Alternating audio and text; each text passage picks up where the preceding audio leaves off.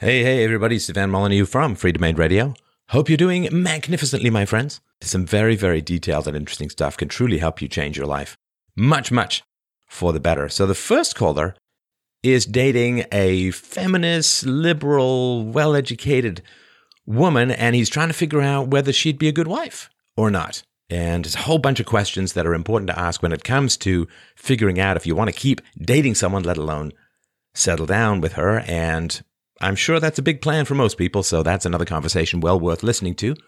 Now, the second caller, wow, so his stepson recently seems to have tried to kill himself twice. And he wants to know why this may have come about. And some things in life are deep and abiding mysteries. This one and the lessons to be learned, not one of them. And so I hope you will listen to that with great attention. There are so many issues involved in that conversation that you need to understand. So Great callers. Thanks, of course, to everyone who calls in and everyone who supports the show. You can do your part. Please, please help us out. At freedomainradio.com slash donate, you can buy things, costs you nothing at fdrurl.com forward slash Amazon. Follow me on Twitter at Stefan Molyneux and sign up for the newsletter at freedomainradio.com and pick up your copy of my book, The Art of the Argument at theartoftheargument.com. All right, up next we have Giorgio. Giorgio wrote in and said, I've been monogamously, stop the meaningless casual stuff for nine months now, dating a college educated liberal, slightly feminist Hispanic woman well raised by her two married parents for six months now, and I am slowly attempting to open and stretch her mind to a different point of view. I believe I am making progress, but I don't want her to change her views just because I think a certain way. I am seriously considering her to be my wife and would like her to lead the same values I have acquired and raise my children with the morals of a responsible citizen and child of God. Fortunately, she is not someone who is opposed to listening. Can a Catholic diehard, liberal feminist be suitable for marriage and raising morally responsible children? If so, what's the best way to approach stretching her mind with logic and reason? That's from Giorgio. Hey, Giorgio, how you doing? Hey, how are you? I'm it's well, a real thanks. honor to, to, to hear you, and I just got to thank you for all that you're doing, man. You're really straightening some people out here. Sure, sure. Thank you. Uh, and you a white male? I am no, I'm um, I'm half uh, Spanish, half Colombian. Uh, I was born in the United States and raised about ten years in South America. Right. Okay. So I'm kind of half and half. Yeah. No, I'm just because when you say Hispanic woman, um, generally Hispanic men don't say Hispanic woman because you know it's just kind of the same thing. So, uh, so I just yeah, I wanted to check on figured that. that. Okay, yeah, I figured it'd just kind of give you better perspective on the identity. What's of what you're her? What was her college degree in? When we say college educated, did she graduate? Yeah, yeah, she graduated. And what does she study? She studied marketing, um, and now she's attempting to pursue her master's in, in child behavior. Now she works with autistic children. What? How the heck really she go good from with it. marketing to child be- child behavior? Well, yeah, first, um, she's. I think it's it's more that um, she realized she was kind of battling, you know, whether she wanted a corporate safe job or actually follow what she wanted to do. And once she she got into the corporate job, she um, you know, she realized that she really missed out on following her dreams. So now she's attempting to do so. Oh, so she did do marketing for some time in the business world. Yeah, yeah, she did that. She uh, lived in New York for about a year, and uh, she just got back from. And I was working, still working for you know corporate position as an account executive, and um, but on the on, she's working two jobs. After that, she goes out and she helps the autistic children. Works two jobs. What do you mean? Yeah, so she does the corporate job, and then she goes and she takes care of um, she, you know the autistic children that are that need help. Wow. And how did she get into taking care of these kids? Um, she has a she has about two friends she grew up with in uh, in about in high school, two of which actually went that direction. And so um, after being in the corporate world, she decided to, hey, you know, I'm gonna, I'm gonna go out and do what I actually love doing. And how long has she been working in the marketing job? She's been doing that for I think about um, well now it's not so much marketing that she's doing. She's more kind of in the in the back end of a corporate building that sells um, metals, precious metals. I don't know what back end means. Like uh, she's an account executive, you know, so she deals, she pays all these salespeople who do that, who um, who sell, you know, the precious metals and and um, and she just deals with the accounting side of the, but not really the accounting for the corporation, if that makes She- any Wait, the accounting? the the accounting for she basically she's in payroll, I guess. I'm not too keen Wait, so on she studied exactly marketing. what her description is. She studied marketing Yeah. in university, and now she's ended up running payroll. More or less, yeah. Her official title is an account executive. I'm not too keen exactly on Well, they, you know, in marketing they are. have that stuff. Everyone's a vice president, right? So, yeah. but does she do marketing or what? Actually, that's that's what's very uh, curious because she hasn't. She, according, I mean, what she's told me, she has very little experience with actual marketing. Um, well, it's a good thing she got educated. I'm, I'm really Yeah. glad the society spent those social resources educating her in marketing so she could run payroll. Did uh, did she end up in debt out of her degree? No, she's debt free. Then how did she do that? Um, she there was financial aid that was able to help her, and uh, she got great marks on her, you know, on her education, and um, and I, you know, she just she made some right financial decisions. She never really went off on um, on a tangent on her credit cards or anything like that. And uh, so now, education wise, she's debt free. She's you know making some few payments here or there um, with her, let's say her car and you know, bills in general, credit cards and such. Um, but but that's about it. Uh, did her parents chip in too? Uh, no, actually, her her. I mean, well, yeah, as far as giving her a roof over her head and you know and, uh, and some. Oh, sure. She Yeah. lived at home while she was going to school. Yeah, yeah, Right, right. yeah. She was there. hmm Did her parents know that she wasn't that much into marketing and wanted to work with autistic kids? She's the first. Um, yeah, she's the first generation of her out of her parents, you know, to be to have a bachelor's degree, and um, so her parents, no, really didn't weren't really coaching her on you know exactly what she wanted to do. Hmm. She she followed her. I mean, it was, and this is just my sorry to interrupt, Giorgio, but this is No, just sort of my, my thought. Like, I'm, Mhm. I mean, I get that they didn't go to college and all that, but as parents, shouldn't you kind of know what your kids are good at and, and, and what they like and where their abilities lie? I mean, if my daughter said, you know, I want to go into X, whatever that would be, and I kind of knew that, you know, I, I think that I'd kind of know what Yeah. would work or not. And I'm just sort of trying to plumb the family stuff a little bit here. Now, she's going Yeah. back to a master's degree, and that's going to be this in this child behavior, right? she so as of late she um recently just decided to um to actually apparently in about a few weeks or so she's going to quit her corporate job and going to do and she's going to dedicate herself to to the um the child behavior and if she really so she's not 100% sure she can do that for her, the rest of her life What does she want to actually kids? enjoy yeah yeah she really does And how old is she? She uh, just turned 27 on the 6th of this month. Wait, she just turned 27 and she wants to go get a master's and she wants kids? Um, she wants kids, but How, later how on she with math, master's. Giorgio? Uh, no, after actually, no. What I meant is that she wants to do her master's first before eventually she wants to have kids. Just not now. What do you mean eventually? She's 27. I know.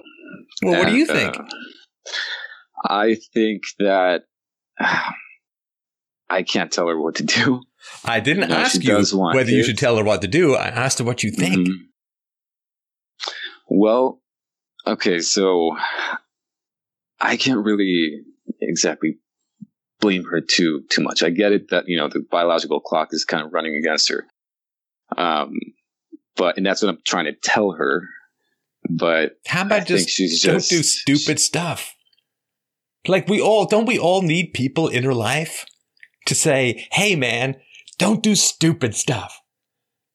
Don't go and get a, what is it, a two year master's degree when you're 27 and say, I'm going to work with kids, but I want to have kids and then quit in your early 30s to have kids because that's a huge waste of social resources. It's kind of selfish, right? Because she's taking the position of somebody who might be younger, who might be male, who might not want to have kids and who could actually work. Like this does not help the autistic children. You understand, right? Because okay, she's going to interrupt her career in taking care of autistic children to have her own children. And maybe she'll have two. Maybe she'll have three, right? You, you Catholic, maybe you'll have 12. I don't know. And so it's not helpful to the autistic children to go and take somebody else's spot who could actually give them more continuous care. So just I think we all need to be in this tribe called don't do stupid shit. And we need to tell each other that. Don't do stupid stuff. Yeah, I think I think it's mostly, you know, she was you know, again, she's feminist, she's been educated here in the West. She wants to be, I guess, fully autonomous, you know, not depend on a man. That's because her that's I went in and actually um, asked, you know, got to know her mom and, and her dad and and the mom apparently, um, according, I mean, based on what I've observed, is kind of wears the pants in the family. And, oh, you're uh, scared of her? Uh, no, no, of, of who? Of the mom? The girlfriend. No, I'm not scared of her. A little bit. No. Come on, actually, man. When I said, what do you think? You're like, well, I don't want to tell her what to do. Like, that wasn't what I asked. and why okay. haven't you told her? I mean, you've listened to this show for a I while. Did. Is that fair to say? Yeah, yeah. yeah so why haven't you uh, told her? What do you go and get a master's for? That's for, if you want to have kids. What do you? Don't be ridiculous. Like, what's the, what's the thinks, plan here? You're going to go take yeah. a master's. You're going to go get trained in a placement, and the kids are going to become dependent on you, and your employers are going to come dependent on you, and then you're going to quit to have kids for ten years. Like, that's not a plan. Right. Yeah. So why haven't that. you told her that? I've what I've done is I've waited and for her. Apparently, what she wants to do is just finish her master's and then maybe get into having kids, you know, while she's in her thirties. and yeah, I've told her, yeah, you know what, it's not exactly the. You know, if you want to have kids, you got to choose one or the other. Um, what does she and say? She doesn't feel. She doesn't feel like she feels she can, you know, have her cake, I guess, and and eat it too. Oh, so she's a little That's crazy when it comes to remotely realistic expectations. Uh, yeah, because she knows a lot of, I guess, friends and uh, coworkers that you know are happy in her either childless or happy in their with children and still doing their own jobs. And tell me more about how she wants to be independent. Um, she doesn't want to depend off a man, just like her mom kind of raised her. Wait, her mom doesn't depend on her husband? They, it's a 50-50 thing according to according to her. So did her mom not stay home with her when she was young? Yeah, yeah, she would stay there. She would. Oh, her know, mom did stay home with her. Kid. Oh yeah, absolutely. Well, wait a minute. Jesus, this is confusing to navigate. It's not your fault, uh, Giorgio. I'm just like, yeah. I don't know where we are in this foggy woods of feminist delusion now. But if her mom stayed home with her, wasn't her mom dependent on a man? Yeah, so yeah, what the? F- in her eyes, I, I get it. I want to be independent, just like my mom was, who wasn't. I look at it. I look at it the same way. Well, no, no, you don't look at it the same way. Mom, That's what it no, is. no, No, as I agree with you. I agree with what I'm saying. Okay, so um, have you had wh- told her that her mom was not independent? She was dependent on a man, and that's one of the reasons I assume why she had a pretty good childhood. Yeah, she did, she she did. Um, except, have you told it, her that? You know, I have. And what and does she say? She says it was more of a, you know, it was a 50 50 thing. Like her. Okay, her, so her we've got a magic phrase 50 50 that replaces reality. Yeah. Well, to her, she, says she looks at it as a, as a shared responsibility. Well, of course, it's a shared responsibility. He's yeah. making the money and she's raising mm-hmm. the kids. That's 50 50. I get that. But she was dependent mm-hmm. on his income, just as he was dependent on her being a mom. Right. So she's right, not yeah. independent. If someone else is paying your bills, you're not mm-hmm. independent. You're right. It's, it's, I don't know why they have this fear of, in case something goes wrong, make sure that you're ta- you can take care of yourself. Well, that's called insurance. Yeah. Right. You can you So can get pretty good insurance policies. I've had one for I don't even know how long, but you can get pretty good insurance policies. They're really not that expensive if you get them when you're young. And if something happens to your husband, you get money. It's been around for half a millennia or so. Yeah. Uh, so since they're Catholic, they don't, you know, they they don't believe in uh, divorce or you know, at least not for No, no, but I'm just saying if reasons. something happens to the husband, right? Yeah, and that's something that if something happens to a husband, sure. But uh, if let's say, yeah, I, I, guess let's say the husband leaves you, things Here. Yeah, let's say the husband leaves you. Right. Well, So just be a great enough partner that your husband ain't going to leave you. Be the best thing that there is for him. Mhm. I mean, you can get fired from a job too, but not if your business is making money and you're making money for your business. That's right. Yeah. So, um, so how do do I look at this in a Okay, hang on, I mean, hang on. is- We've is- just gone through yeah. college educated and, and liberal, okay? slightly feminist. What is what does that mean? It me well, I kind of understated the slightly a bit. Lately, I've been noticing. I know you did. more feminism. Yeah. So, as soon as you um, say, "I don't need no man, I got to be independent of man," hey, where are the male taxpayers at? I need their money. All right, what I meant, yeah, you're right. And uh, slightly was I thought I was getting through to her. Actually, I, I still do because she does agree on most of the issues that I that I present to her in regards to feminism.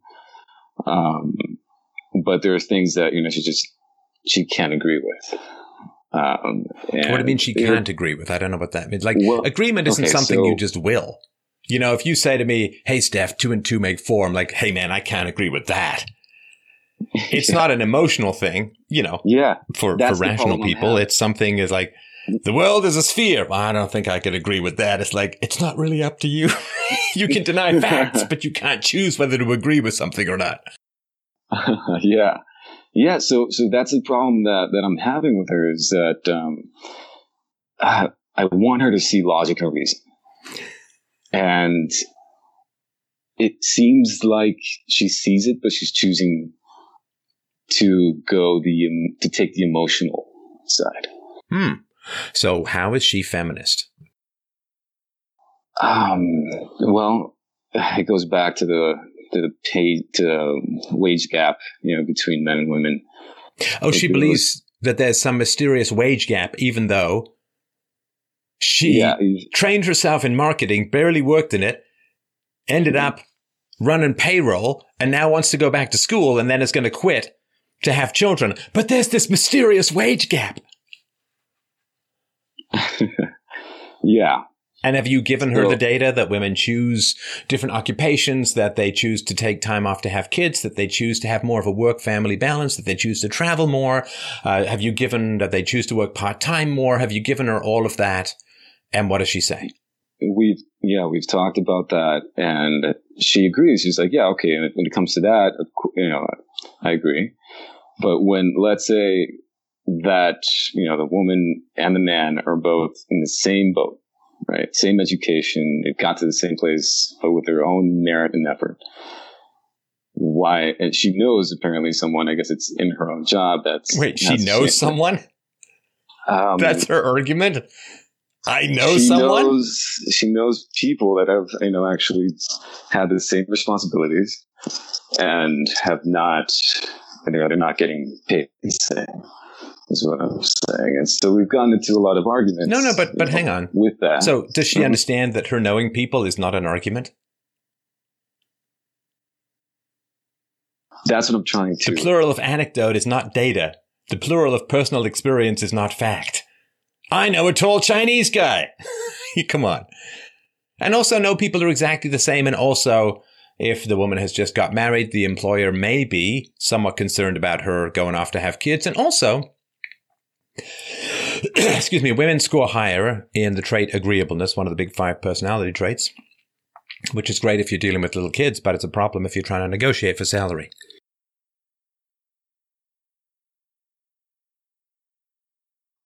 Okay. So maybe the women are just kind of conflict avoidant and uh, the Yeah. men negotiate harder for what they want. Yep, yep. I've uh, yeah, I've told her. It's like I think she avoids. You know, the relationship is in a rocky boat right now because she's. Um, I told her straight up. You know, she's been avoiding conflict her whole life, and because of that, every time I confront her and I challenge her, she avoids the topic altogether. Wait, so when and you so, confront her, she's conflict mm-hmm. avoidant. Yeah, she tends to. And to, then she wonders why there might be a wage gap. yeah. Yeah, I mean, it makes perfect sense to you and me. And so I'm wondering, you know, if I, I guess this is a, a big red flag.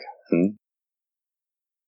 Because she's not, you know, in all, in her defense, not that it's like I'm, I'm afraid of her. In her defense, I guess it's I'm trying to listen. You know, I'm trying to be reciprocative and trying to actually make her feel like, okay, you know what? What's the problem? I don't understand what that last couple of sentences mean. So I've been trying to level with her.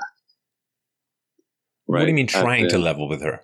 I've been trying to make her believe that, you know, I'm, I'm, I'm listening to her quote unquote, you know, arguments. And you've been humoring her. I, you've been patronizing her. I've been trying to, yeah, I, I, guess that's what it comes down to. Okay. Um, so you pretend that she has sensible things to say when she doesn't. Is that what you mean? Right. Because at this point, I'm thinking if I don't do that, she's okay. not How pretty put up a big Giorgio? wall. How pretty? Oh no! Come on, you know I've got to ask. the land um, whales don't get the balls. Yeah. Uh, she, I mean, I think I consider her an eight. And where are you? Ah, uh, that's I'm afraid to. I don't know. I think I'm I'm in the you know seven or eight range.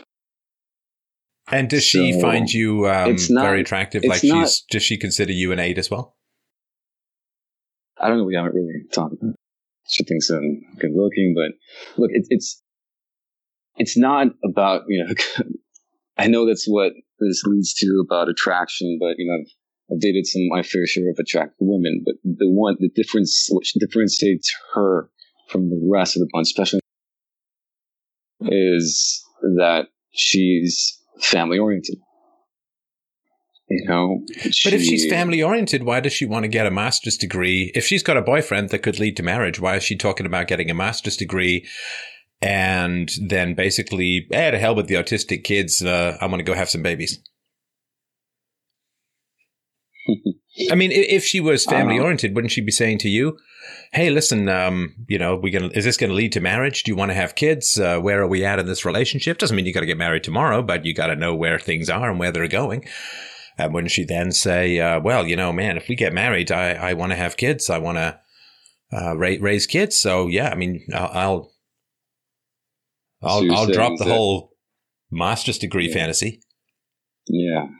So you're saying is that she has to choose, you know, what what she wants to do now. Well, I just I don't know how family oriented she is. If she says I want to be independent, these are just stupid talking points that feminists feed women so that men don't trust them. Yeah, yeah, I'm starting to see that. So then, would you say that a feminist woman would is not per se um,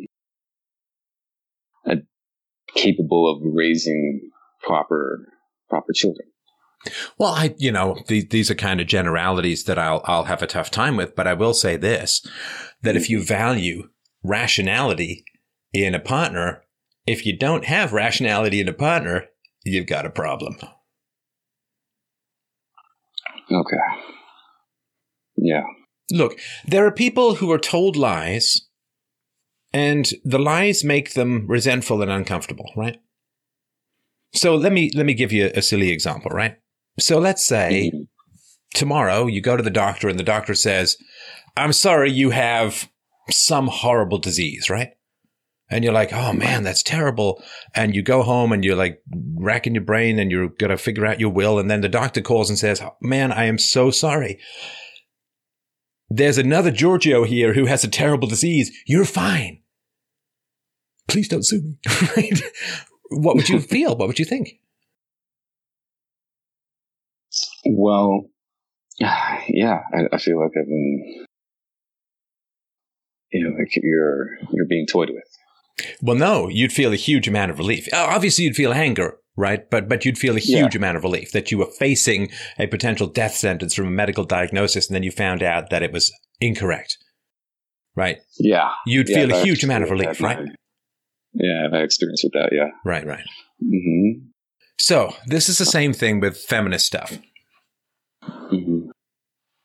So there are a bunch of people who talk to women and say, there's a patriarchy. It's rape culture. There's a wage gap. You're being exploited. It's terrible. Blah, blah, blah, blah. Never be dependent on a man. They're horrible. They're mean. They're whatever, right?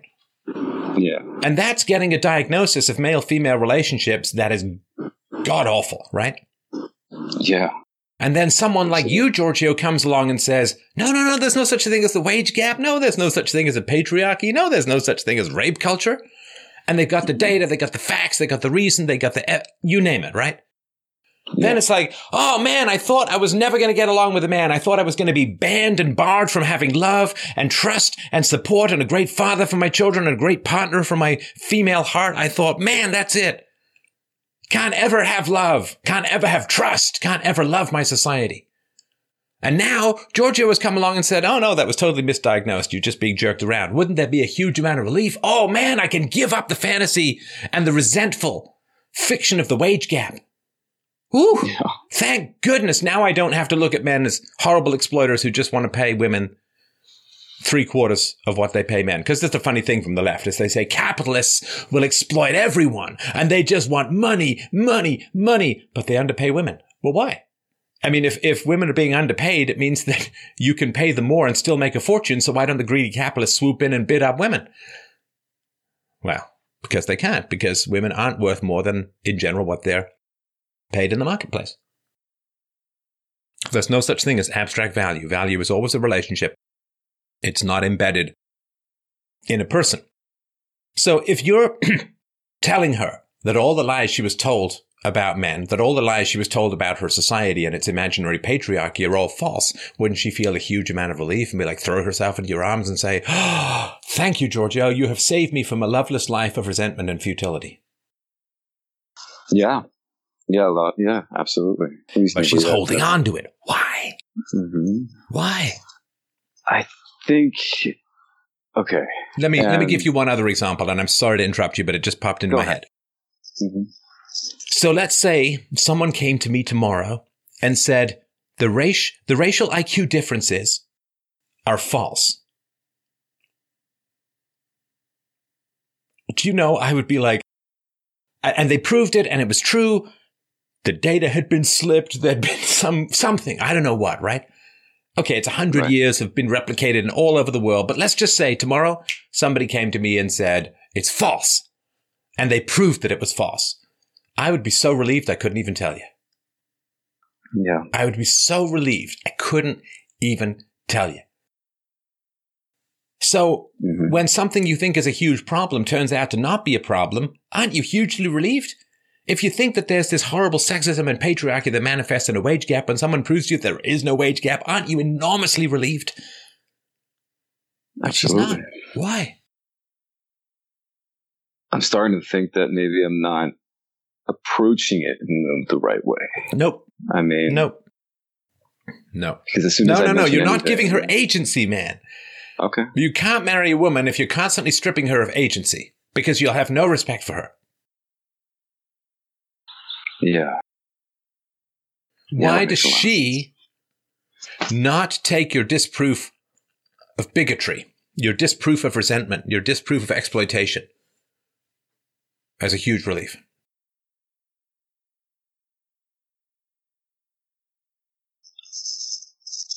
I guess it's something I gotta. No, I listen. Gotta so when myself. I was a kid, mm-hmm. there were a lot of Marxists around and socialists, and you know what they told me directly and indirectly, Giorgio? They said, Hey man, if you're born into the proletariat, you're stuck there. If you're born in the poor, you're stuck there. Because there's this class system and your relationship mm-hmm. to the means of production defines everything about you.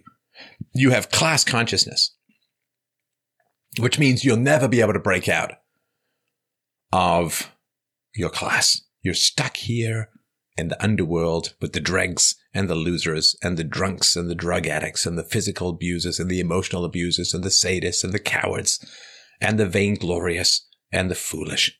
You're stuck down here in this Dantean world forever. That's what the left has said to me directly or indirectly. And you know, you're going to be much more likely to end up as a criminal because you grew up poor. Now, that's what the left has told me. Now, the free market people, do you know what they said to me? Man, you can be anything you want within the scope of your abilities. You can break out of this like it ain't no thing. You can walk through these seeming socialist class walls like it's just tissue paper. They're just cobwebs, not even. They're illusions. And so you can rise out of this underworld of poverty and degradation and abuse. You can rise up it's a helium balloon through a cloud. It looks like it's going to bump and stay, but it just goes through. You can be your own rocket and get to as high a stratosphere as you want because the market doesn't care where you came from. It only cares what value you bring now. What value you bring. Gerard Depardieu, the French actor, stole cars in his youth. Mm-hmm. But he can play a greasy cook in a movie about a tiger. and next thing you know, he's getting paid. Um, right. Mark Wahlberg Marky Mark, right? Yeah. Assaulted like, some guy. What did he put his eye out or something? He did just some god awful thing. And it's like, yeah, but a guy, I'm not justifying any of the stuff you understand. I'm just no, saying that now he brings value, can open a movie and is, is very charismatic and successful and is pretty good at comedy. And obviously he still does his sit ups. And yeah. so it doesn't matter where you came from. It matters the value that you can bring into here and now. And what that meant, you see, when I first started to learn about computers, when I first started learning about economics, when I first started learning about business and value and customers and satisfaction, when I started learning all that stuff, if I listened to the fucking socialists, I would have stayed down there in the shit pit of my origins. If I'd listened to those assholes, I never would have walked through those walls because who bothers walking through walls? Just hurts yourself. But because the capitalists came to me and the free market people came to me and said, you can be anything you want to be. You don't have to be stuck here. Learn stuff, add value, be courageous. Face your fears. Do right, do good. Be of use, service, and value to people in this world, and you can have anything you want. So I was told I should be resentful because I'm stuck and I had no chance to get out. That I was stuck in my class or classlessness. And when people came along to me and said, you can be whatever you want to be if you're willing to work for it, if you're willing to do what other people won't do, what is success? It's just doing what other people won't do. It's saying what other people are too scared or cowardly to say. It is taking a stand where other people won't even crawl. And that's how you bring value. Speak the truth though the skies fall. What a huge relief it was for me, Giorgio, not to have to resent every aspect of society I was born into not to look forward to a life of grim, dysfunctional repetition of all the crap that surrounded me as a child. The reason I'm saying all this, Giorgio, is I was told you don't have to resent. You don't have to hate. You don't have to be trapped. You don't have to be paralyzed. You don't have to be useless. You don't have to be a photocopy of everything that came before. You can forge your own path. You can be your own man. You can bring all the value you can imagine to the world. And the world is fairer than you think it is. The world is far more fair than you think it is. The free market world, the government world is a shit pit, but the free market world is far more fair than you think it is. So when I first started reading about the free market, I felt that feeling of, of, of chains and being trapped and stuck, boxed in to a Stygian abyss and underworld of dysfunction and brutality, that I could just will myself out I could turn my feet into a jetpack and rise. And I was like, oh, this is fantastic. Thank the Lord above that I came across those free market thinkers back in the day who said, provide value and you get value. Learn and you can transcend. Be courageous and you can be greater.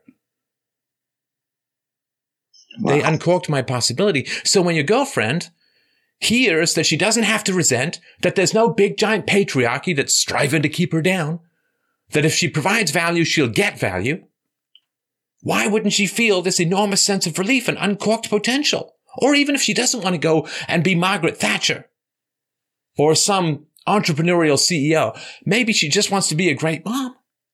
But she doesn't have to resent everything. She doesn't have to resent masculinity. She doesn't have to resent being a woman. She doesn't have to think everyone's trying to exploit her. She doesn't think that everyone's trying to keep her down. What a relief. Yeah. Why wouldn't you grab at that like the last floating stick off the Titanic?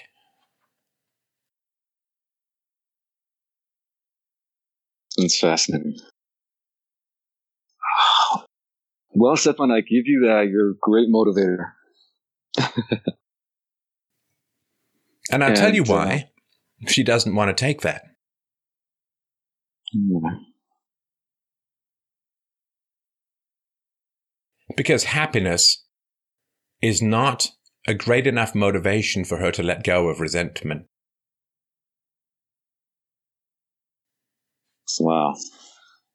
Everyone So- who was in my underworld that I grew up in, everyone was trapped not by class, but by resentment. And with resentment comes vanity. Because when you resent the world and you say, well, I can't rise, I can't grow, I can't succeed, I can't achieve because there are all these forces arrayed against me. There's racism, sexism, patriarchy, whatever.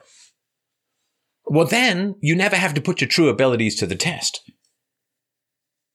And there's no greater sandblasting of vanity than putting yourself out there in the free market and seeing what value. You know, if you think you're this great actor, go audition. If you think you're this great singer, go audition. If you think you're a great painter, go display your work. But if you say, well, the art world will never let me in and you keep working on your painting, you can imagine you're this great painter. You never put it to a market test. And so you can think you're all that and a six pack and a baguette. You can think you're fantastic because you, your resentment keeps you from putting your glories to the market test. And Yeah. so with resentment comes vanity, and the vanity then means that the resentment becomes the shield to the vanity. So originally you resent, and then you become vain because you don't put your capacities to the market test because there's no point because everyone's out to get you and oppress you and so on. But then what happens is you become vain. That I am great. It's just that the world doesn't see me. I am woman. Hear me roar. It's just the patriarchy won't pay me what I deserve. I am black and I should be great, but racism and the white man are keeping me down. And that vanity then means you can't let go of the resentment. Because if you let go of the resentment, you actually have to put yourself out there and see what you're worth. And trust me, when you start, it ain't much. It ain't much. When I first started the show, I took no donations. When I first started taking donations, well, I think you can imagine, Yeah. right? So it ain't much, and you got to work to build value. You've got to work. I every single show I say something where I'm like, "Ooh, well, that's kind of for now, isn't it?" But I have committed to being as honest as I can be and as as courageous as as can be sensibly achieved in in what it is that I do. And so for her, there's a happiness that she can have if she wants to let go of her resentment. But the happiness is not enough. For me to let go of my resentment of, of a class system that I was told about, of a, a caste system in England, it's almost like a caste system depending on the accent that you have and so on. The single mother, when I was a kid, being the child of a single mother was a big stigma, big stigma. It's not so much anymore, but back, you know, we're talking 50 years ago, it was a big deal to be the kid of a single mom. And, uh, I had to let go of all of that. Why? Because I wanted to be happy. And the happiness was enough for me to let go of the resentment and to work to begin to climb that staircase to providing value to the world. So the question is, you are saying to her, Hey, honey, you don't have to resent. You don't have to hate. You don't have to be trapped. You don't have to feel exploited. You don't have to feel that men is bad and there's a patriarchy that's keeping down all women. And she should be like, wow, I'm pissed that I was lied to about all of this stuff, but now I can really be happy. So the question is, why is the happiness not enough for her to let go of her resentment? Not her, it's not even her, it's her programmed resentment. It's a propagandized resentment. yeah. Yeah. Uh, I, the only conclusion I, I came from that is that she's afraid of being wrong, afraid of giving in to to you know. Ah, saying, we're "Hey, all afraid of wrong. right." We're all afraid of giving in, but Yeah. we do it because we want to be happy. Why is happiness not enough for her to change her mind? I guess she doesn't see it. She doesn't see that light at the end of the tunnel.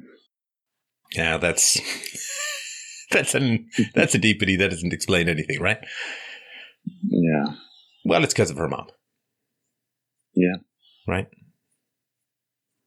So do I even attempt to to talk to her mom about this? Well, you could talk to the two of them together. That's what I would do. okay. And I would say to the mom, So your daughter says that she wants to be independent like you, but help me sort of, I'm just a little confused here. You know, pull the Columbo. I'm confused. Right. And just say, "Wha- How long did you stay home for? Oh, five years or 10 years. Well, who was paying the bills? My husband. Okay. So you were at least financially dependent on him, right? Well, when I was raising his children, hey, you know, I didn't say you weren't. Of course, it was great that you were. He was dependent upon you to raise his children. So he was familiarly dependent upon you, but you were financially dependent on him, right? Because I think your daughter's got this idea that she should never be financially dependent on a man. I'm just wondering if I can understand that. Like, help me sort of puzzle this one out. Yeah. How happy is her mother? Well, she's the oldest of I think it's four four siblings. Uh, she married the first man, her first boyfriend, right? She um, she migrated fr- from Chile to um, to both of them. Uh, you know, they got married. They had my girlfriend, and then they had uh, her little brother. Which that's another story that that uh, might take another show. I'm seeing the brother kind of Give me, uh, give me Yeah. the very short version of the brother. Well, the brother is about 20, 25 years old, working kind of a dead end job. Um, he let himself gain some weight. He's dating this this girl that's trying to get her him out of it, out of the laziness. But what I've attempted to figure out is that since there's no strong patriarchal authority in that house, he undermines his mother, which has which Wait, she undermines given- his mother? Who's, who's she? No, he he he under he undermine, undermines his mother. The son. Yeah, Okay, what does that mean? yeah. I'm sorry if I'm not being so because he doesn't respect. I think her or his dad. Then he just thinks he can go ahead and do whatever he wants, and his mom has been letting him get away with that. She's admitted that at least. And um, the little No, but I'm, I'm just, sorry. you know, I'm a little. Is he living at home? Yeah. Oh, so they're enabling his laziness. The mom is enabling, and the father are That's enabling right. his laziness. Right. The father um, has tried to like get him out of it, but the mother just you know he's his Well, sorry, I don't. I don't understand what you mean. little baby. They, they Well, tried the to get him out of it. I mean, don't you just say Yeah. end of the month you got to move out? I don't understand. remember it. No, no, he they don't. Want, yeah, the mom doesn't want to let him move out. He doesn't want to either. There's no, there's no point. Like they're still paying. Well, the son doesn't want to move out for sure. He's getting free rent. But what about the mom and dad? Mom and dad are happy having him there. The So they don't really care that they're crippling and undermining his work ethic. they see it happening, but I guess the love is blind.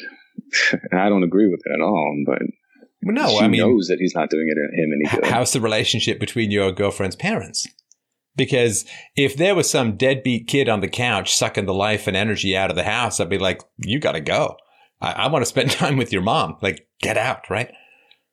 yeah, So if you really love your wife slash husband, wouldn't and and of course if you really love your son, you wouldn't be enabling this kind of behavior. But oftentimes, a dysfunctional married couple keep particularly the last child at home as a buffer to fill up the empty space between them. yeah, that makes a lot of sense. So they can't get rid of him because then they have to face the emptiness if it's there or not there in their marriage. Yeah. Um, yeah, I, I told I told my girlfriend about this. It's like, hey, it's it's a, it's a topic that she's it's hard to breach. Ooh, it's like, hey, is she one of these? The no, fridge well, door slams when the topic she doesn't like comes up. Yeah, it makes her it makes her uncomfortable. Like if I, but she no no hang on hang on. She hang thinks on. her her oh parents oh are happy and everything. I'm sorry, Giorgio. Yeah. Again, this is the agency thing. It makes her uncomfortable. Okay, so what? Does that mean that you then don't ever get you, you can't talk about it just because it makes her uncomfortable? No, I love talking about it. No, but what happens with her when you bring this topic up? If I if there is so much as an ounce of you know doubt that their parents or that her mom might be a slight bit unhappy, then she's like, no, no, no, no. She's just kidding. They they they're happy together. You know, they're and they're, you've met the parents. They right? love each other. Yeah. And what do you think? I okay. So the dad, you know, loves to cook.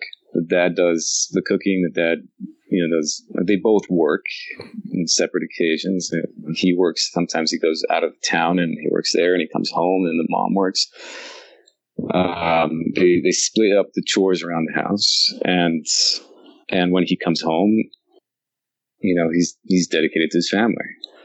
I, he's a I, I love him, man. He's he's a great man. He's uh, has a great heart, you know, everything. But I don't really see them reacting. I, have never really seen the mom and the dad actually, you know, because the mom is very very defensive.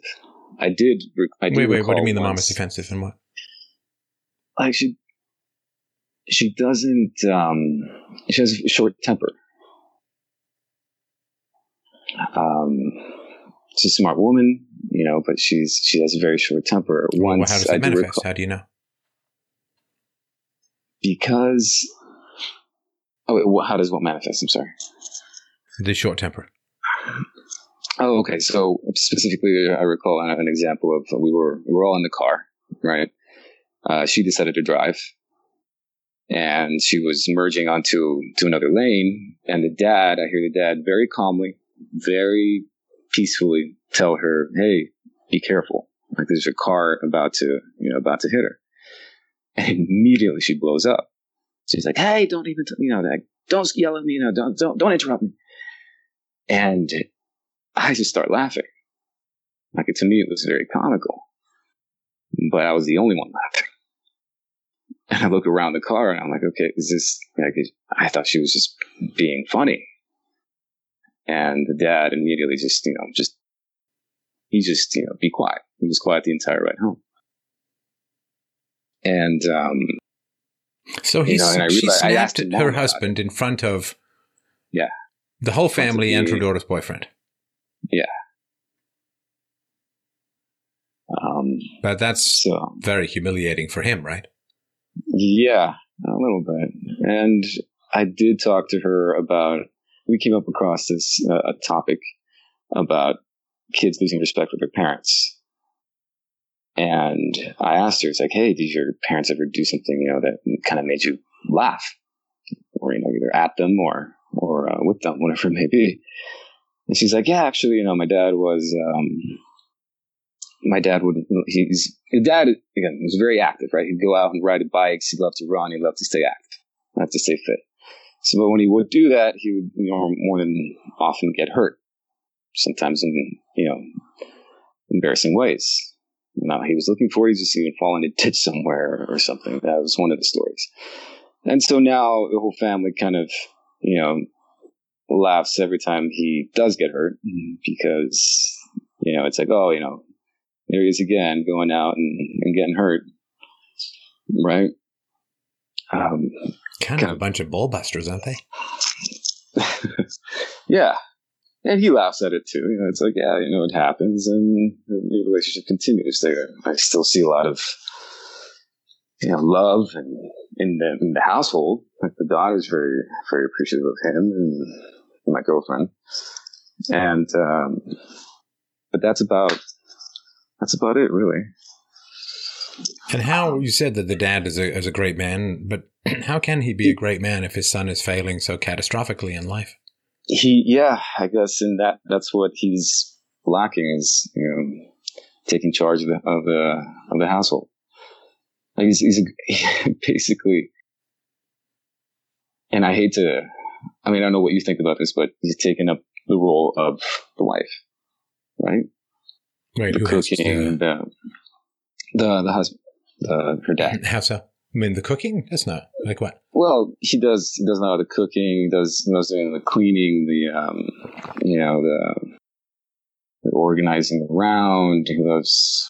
He basically he's not lazy to to do to, to get his hands dirty, right? And when it comes to the two of them doing the chores, the dad automatically takes over. It's like, no, I'll do it, right? It's like it's okay. Um, you rest. You know, I'll do it. Now she does. I've seen her cook too. She, she doesn't like it. She doesn't like to cook too much. She doesn't um, have um, uh, the kids and the mom don't have proper, let's say, nutritional um, habits.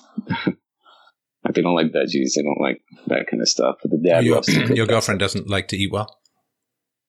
Um, she has a bit of a sweet tooth. Yeah. Um, Is the mom overweight? Has, no, no, not not obese. You know, she's in her probably in her fifties. Um, you know, there's you know, a bit of love handles there, but who doesn't have it at that age, right? And um, but I never seen her really exercise.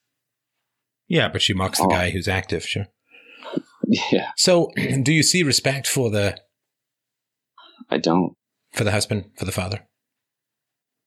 Not on her, not on their mom. Right. so that's going to be your life. Oh wow. That's going to be your life.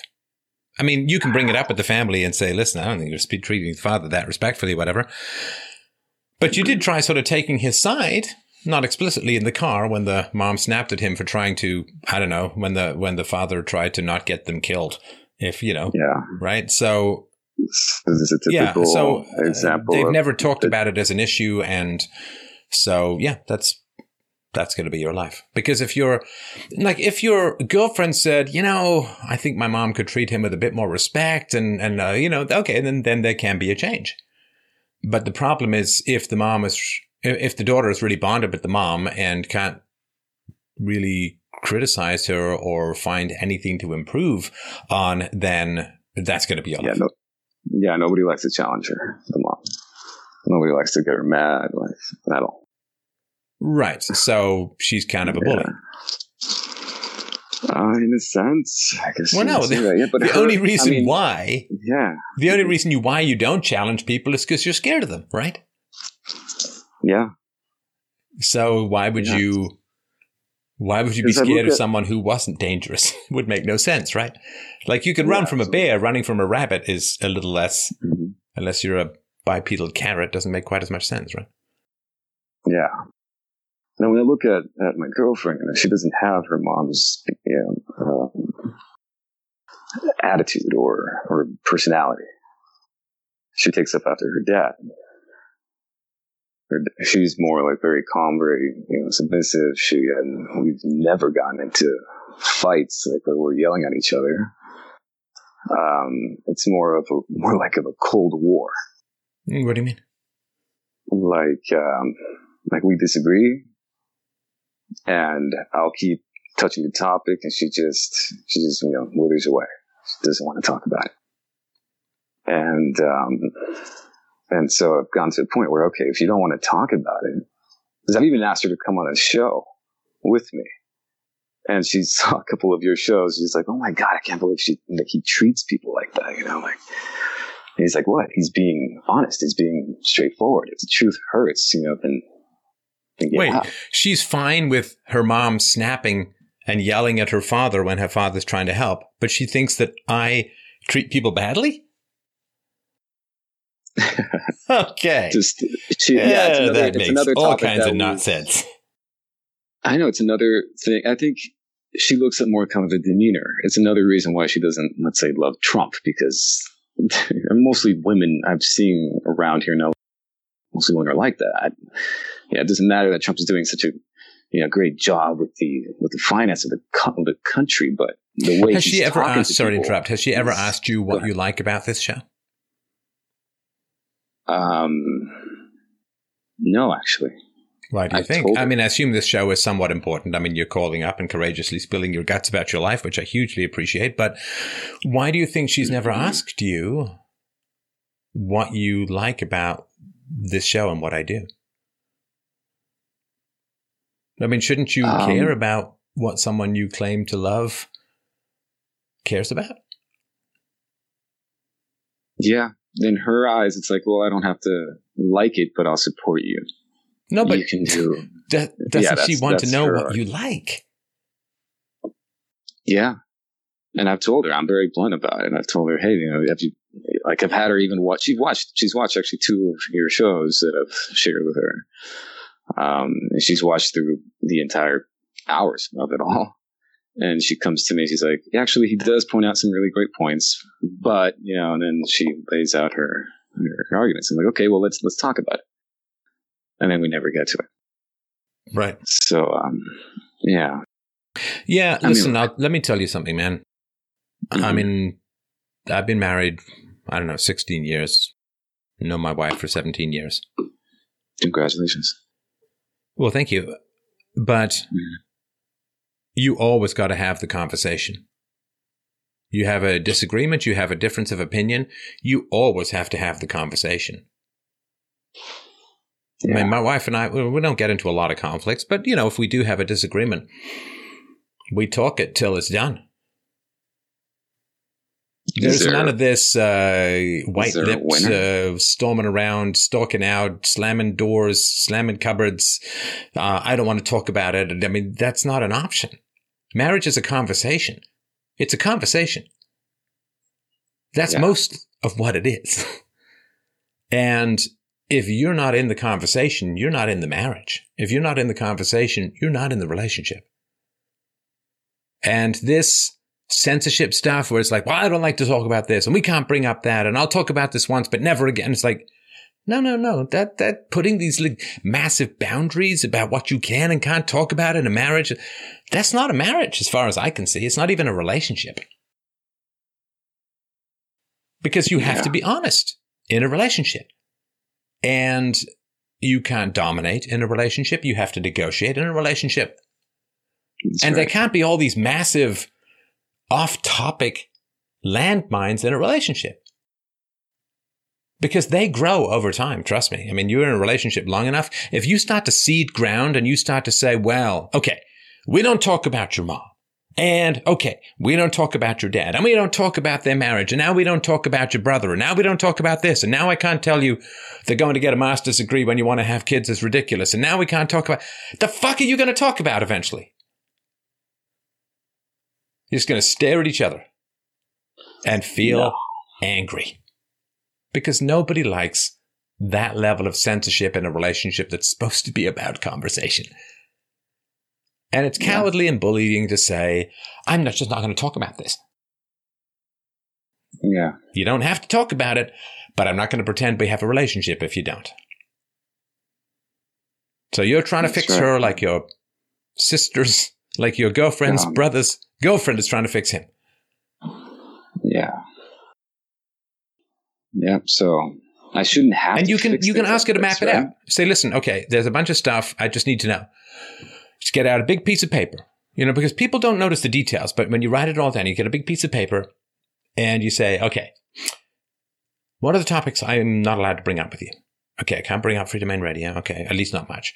And I can't bring up your mom. I can't bring up your brother. I can't bring up your parents' marriage. Can't bring up what's going on between your parents and your brother. I can't talk about your career really. I can't talk about getting married and how it might interfere with your education. I can't talk about how ridiculous it might be to get a master's at this time in your life. I can't.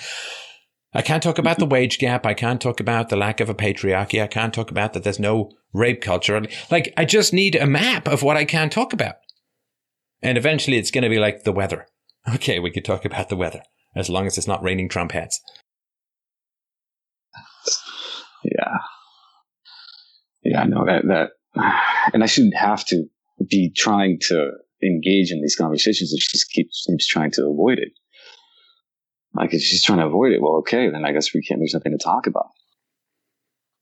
And ah. as as lifetimes, as life accumulates, you get more and more topics you can't talk about, not fewer. No, you know, she's going to have some problem with her friend, and then you're going to say you're going to think it's maybe you're going to think it's your girlfriend or your wife's fault or more her fault than her friends. You're going to sit down and talk about it. She's like, I don't want to talk about it. Okay. So now we can't talk about this problem you had with your friend. And then something's going to happen with her mom and your kids. And then you're going to say, well, I think your mom was kind of, oh, we can't talk about that. Like you get more and more stuff you can't talk about. This is why people end up getting divorced.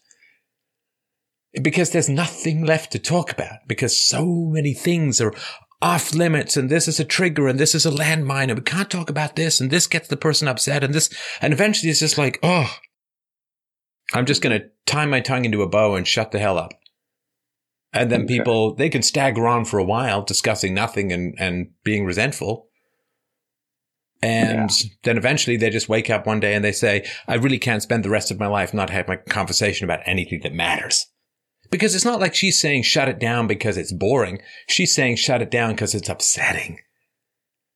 She needs a safe space from her boyfriend.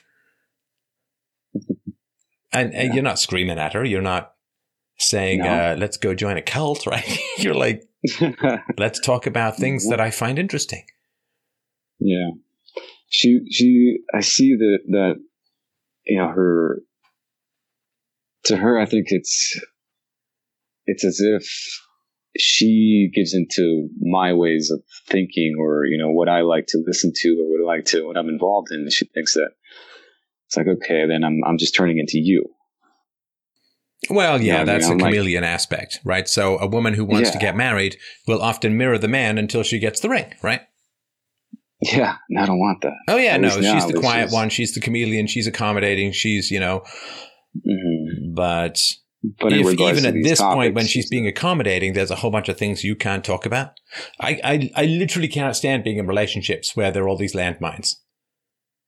I, I can't, like, I can't take it. I can't take it because I hate the, it's self censorship that she's demanding of you.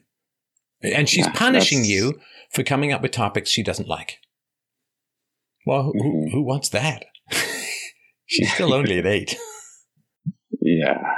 And I mean, that's, that's I mean, as a whole, you, you talk about, hey, you know, I'll, I'll, offend you if you talk about anything that uh, that you just that's taboo. You know, well, what happens if she starts telling your daughter about the wage gap?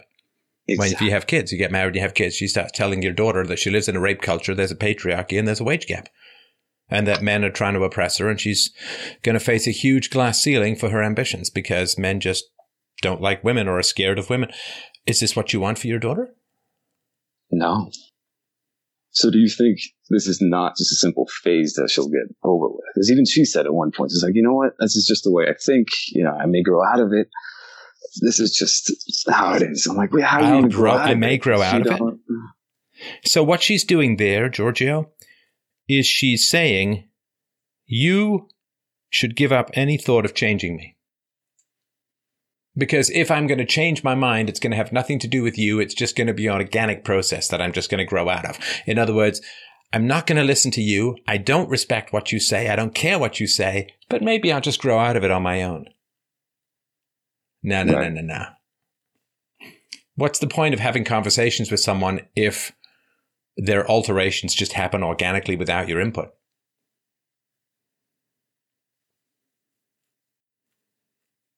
And yeah. the thing is, too, she should have some humility regarding her own decisions because she's been mistaken on her education, right?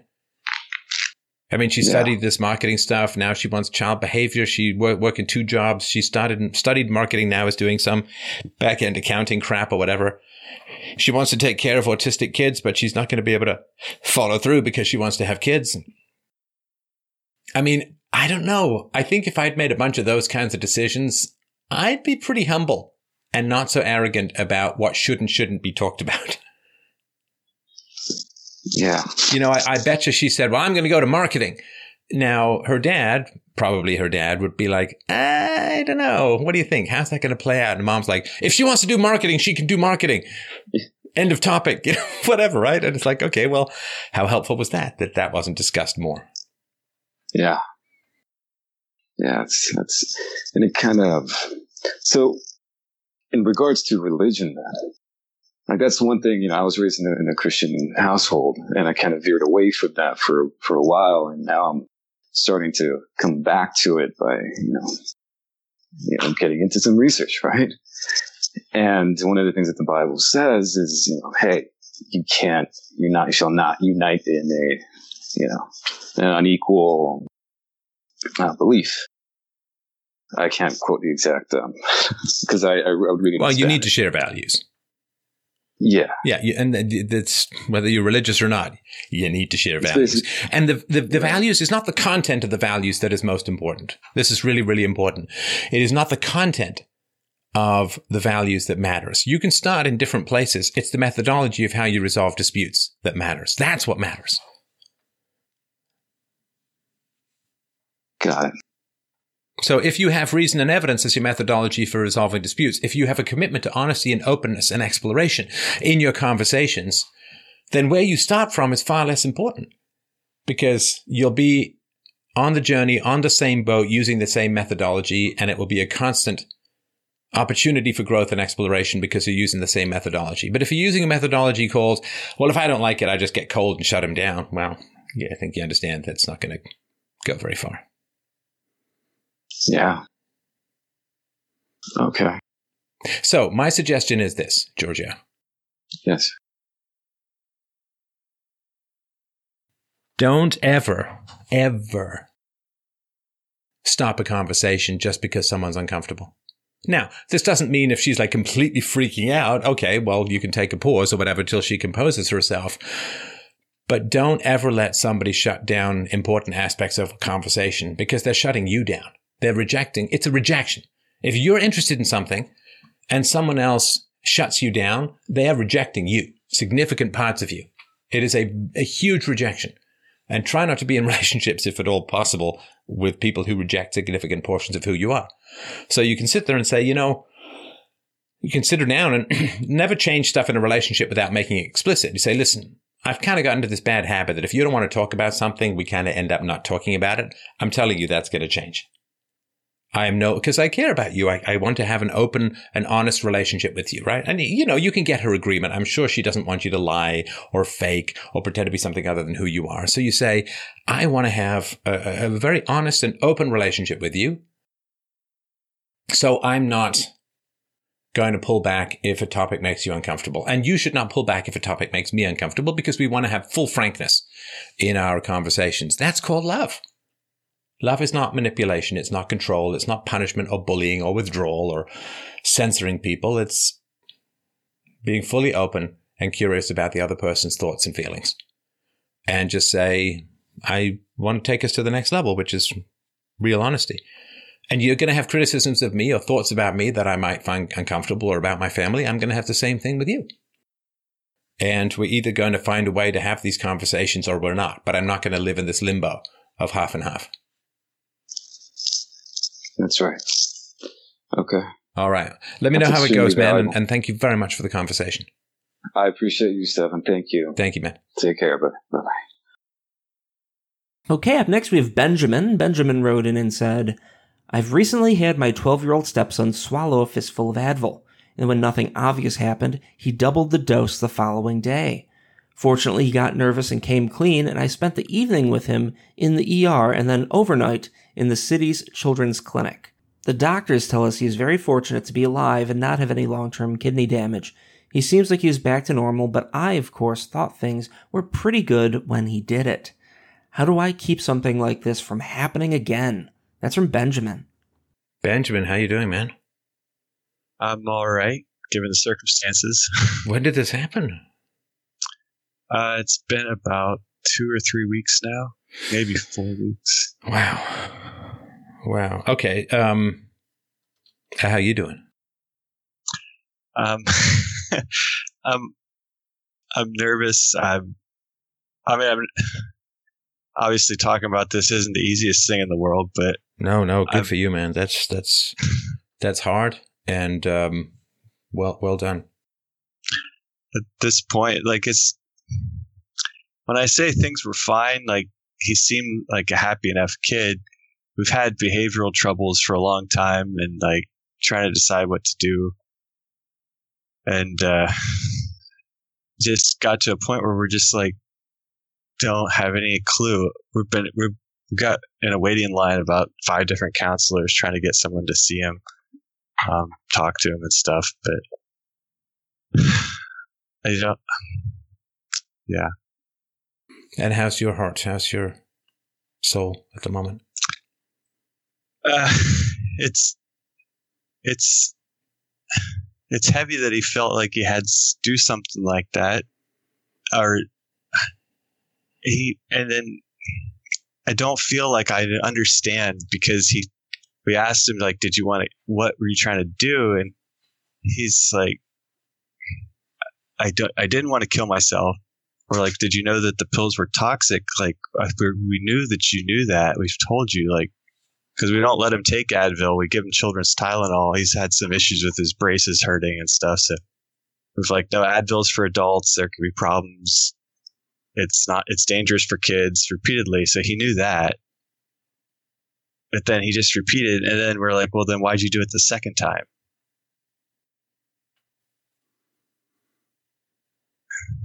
I don't know.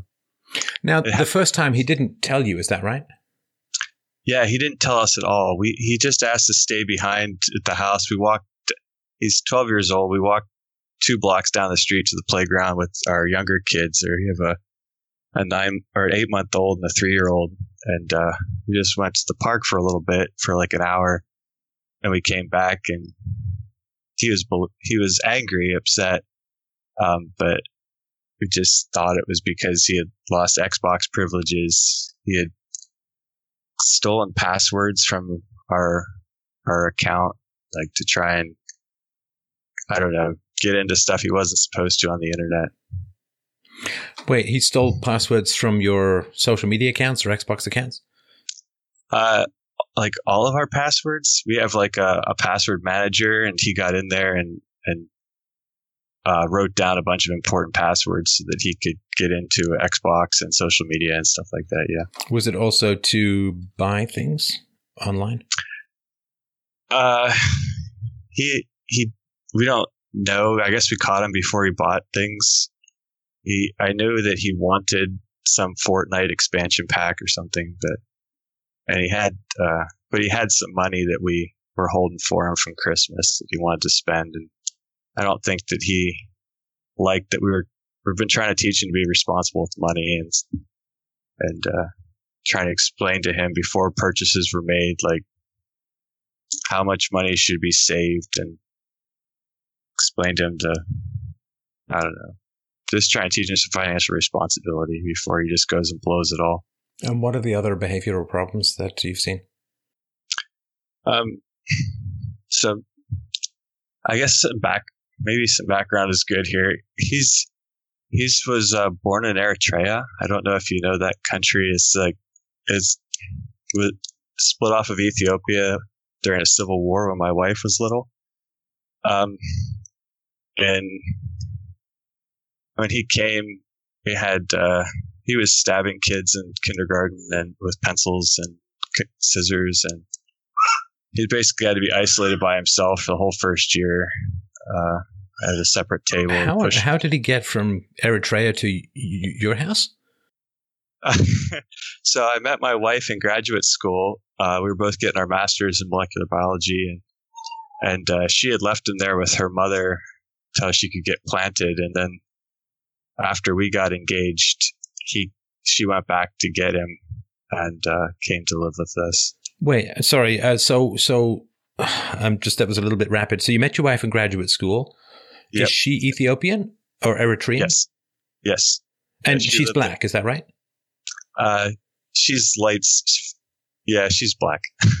well, She's a I'm- little You know, I mean, I know that there's gradations and all of that, but ethnically, yeah, would yeah. she be considered black? yes. Okay, okay. So she was in grad school, and she had your stepson at some, I guess, what, twelve years ago, right? Uh, yeah.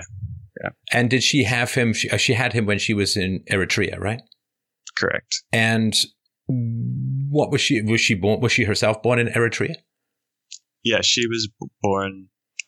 She was born and grew up during a civil war there. Um, she spent some time over in Ethiopia, away from family, with like to get out of the way, away from the bombings and stuff. But And Uh, where's the husband of, of the father of her child? uh, uh, Of her child? Uh, so she was she was raped. Um, that's the the child was the product of that. He he caused a little bit of trouble uh, at first getting the child out, but then he re- he married somebody else, and then left that person too. And I think right now he's last we heard he was arrested for domestic abuse in California somewhere. And how did he get into America? Um, I guess his parents were were uh, government officials in Eritrea. They had some kind of di- diplomatic status. I mean, I, I think aren't rapists not number one in immigrant possibilities? she she never she never turned him in for that. Like so, she has a lot of shame associated with that, and so he actually. Oh, so she let the rape, well, because she didn't report it, the rapist got into America where he's now serving time for domestic violence. I don't know if he's serving time for it at this time. I assume there. I don't know what the outcome of that trial was. Just that he got arrested within the last year or so. Right. Do you know much about the uh, the father? I know that he also he got kicked out or expelled from U.S. schools because when he was young, they brought him over here for school. He was adopted. He was adopted from a conflict zone somewhere else in Africa um, by these people, uh, these government people who couldn't have their own kids, and uh, he was kicked out for biting and kicking and committing violence against these other kids at school. Right. And then he dropped out of high school, I guess, in Eritrea to join the military when he was 16 or 17. Do you know if he raped or was alleged to have raped more than one person? Uh, no, no, I don't know. If anyone else, I mean, he could have, for all we know, afterwards, or And are you white? I am. I mean, I guess Benjamin. I, I mean, I guess my question is like, what are you doing? Why are you getting? I mean, involved with a woman from Ethiopia who has a child through rape. Is there no Uh. one else around? I don't, I don't know. I, feel, I guess I had my own rough childhood, and uh, I lacked a lot of self confidence. And my wife, now wife, really admired my intelligence, which was one of it was a prideful thing for me, I guess. Like, Well, she comes from a region. I don't know if you know this, the Ethiopian average. I know it's not exactly the same as Eritrea, but it's probably not wildly off the average IQ in Ethiopia. Do you know what that is? 67. Well, I got 69, but uh, you may know Oh, better than I sorry. No, her country is 67 then. 67. Uh, yeah, I know there's two points difference between Ethiopia and Eritrea. Yeah. it may not be, it may be a distinction without much of a difference, but. I know Okay, she so, scored, she scored higher than me on the GRE, so I, I mean, she's smart, but well, but there's regression to the mean. yeah, I know. And as you know, it's not like there's determinism, but there is a lot of personality traits are eh, well, all personality all personality traits have genetic inheritance to some degree or another. Right, right. And how Uh, old she- was your stepson? Yeah. When you met his mother? Uh, he was four, but he was still over at Eritrea. He came over when he was five. Oh, so he was separated from his mom. Yeah. And why was that? Um, the country is is uh, it's kind of like North Korea. They don't really let people out, and when they do, they like to hold collateral. So part of her visa to come visit the United States was given because they held him and they they assumed that she would come, not leave. They But then why would they, if he was the quote hostage, right? Then why would they let him go? So it's always in flux. Like they change laws to allow people people they want to get out to get out, and so the laws will like change for a week or two or a month, and then they'll go back and forth. And so there was a period there where they thought it was going to be okay, and then also she had her father was a uh, a businessman who owned a fairly like as far as the country is concerned, like the biggest they had for and her mother ran the business and she stood to inherit quite a bit as far as their country was concerned so And how Yeah. long was uh, how long into date? Like, did you know before you started dating her that she had a baby from rape who was going to rejoin the family? so i didn't find out that it was rape until after we were married um, actually a lot of this stuff came out very slowly over a long period of time She didn't tell you that the boy who was going to be your stepson, who you were going to be legally and financially and morally responsible for, she did not tell you that he was the product of rape. Mm, that's correct And how long after you were married? Well, how long did you date before you got married? uh, it's about two years we got married right after graduate school so it was yeah about two years And how long after you got married did you find out that the boy was the product of a rape? Uh, maybe four years. Four years after you were married. Yeah. And how did that come up? Um, it was just, it was a conversation about, it just, I kept asking, it's still, she kept just saying that we did this and s- uh, this happened. And I was like, what do you mean it happened? Eventually, I just, as the trust grew between us, I guess she just opened up more about the circumstances surrounding um, her son being born and what happened before. Um, As the trust grew? From where? She's keeping a massive secret about the origin story of your stepson. right. Where is the trust to begin with? Um, I don't know. She part of it was she didn't really see it as rape because she told him no, I guess, but she didn't fight back, and it wasn't the same as so. When she was seventeen, she was tied to a bed by a significantly older friend of the family who was planning to rape her, but then didn't because he thought he heard her father coming home. So then he untied her real quick and then got out of there before he came in the house. And so that's like, that was what she thought of as rape. So then it was like, well, this guy she was dating and planned to break up with decided that before she broke up with him, he was going to take what he wanted. And it wasn't, she felt like it was her fault partly because she had been dating him and put herself alone in a room with him. And like her parents had been telling her not to date this guy. So, I don't know. was it rape or not? By my, yeah, absolutely. I mean, Is that what she says it was? At this point, yes. Sorry, I don't mean to laugh. It's like, at this point, we both agree and accept that what happened wasn't consensual and shouldn't have happened.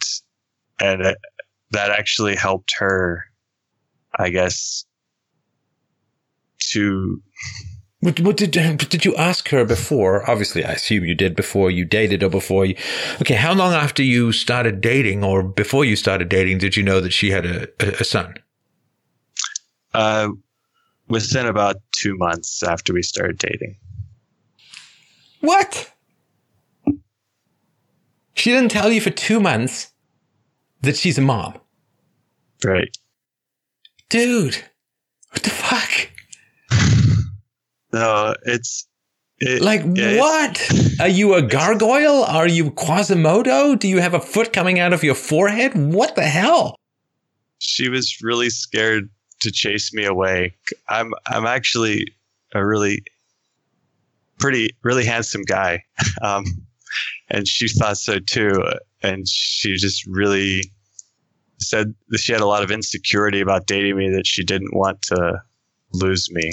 So she was always afraid to let me know that one next thing. And did you have sex before she told you?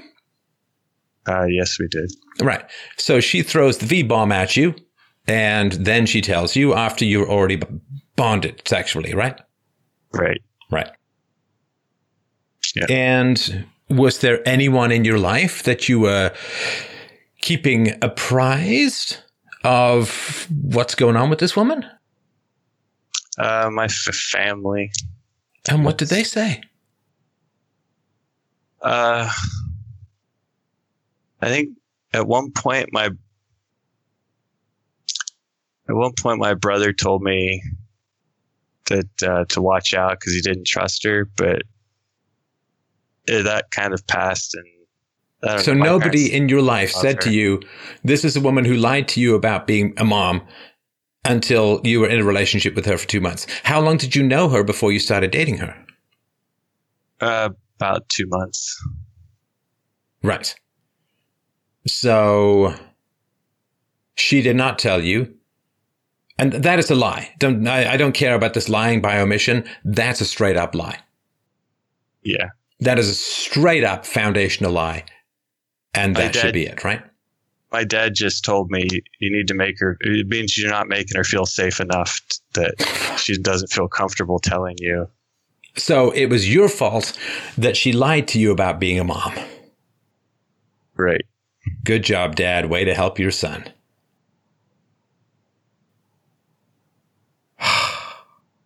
Is, is your father like a female slave as well? Is he just like, well, whatever women need, that's what our job is to provide? Uh, yeah. No, I, I've seen that more recent. I mean, I guess it's always been that way. Like everything revolves around making sure my mom doesn't cry or get upset. Ah, right. So your mother rules through emotional manipulation and bullying. And your dad then says to you, well, son, it's really, really important that you appease this woman because it's your fault she's even remotely upset. Right. All right. So, how long um, after you got married did the son show up? Uh, he showed up uh, eight months before we got married. So during our last year of graduate school, he was he was there. So, you knew this boy for almost five years before finding out that he was the product of a rape. Yeah. All right. So, I the mean, boy shows I up do- eight months before you get married. And how did he seem at the time?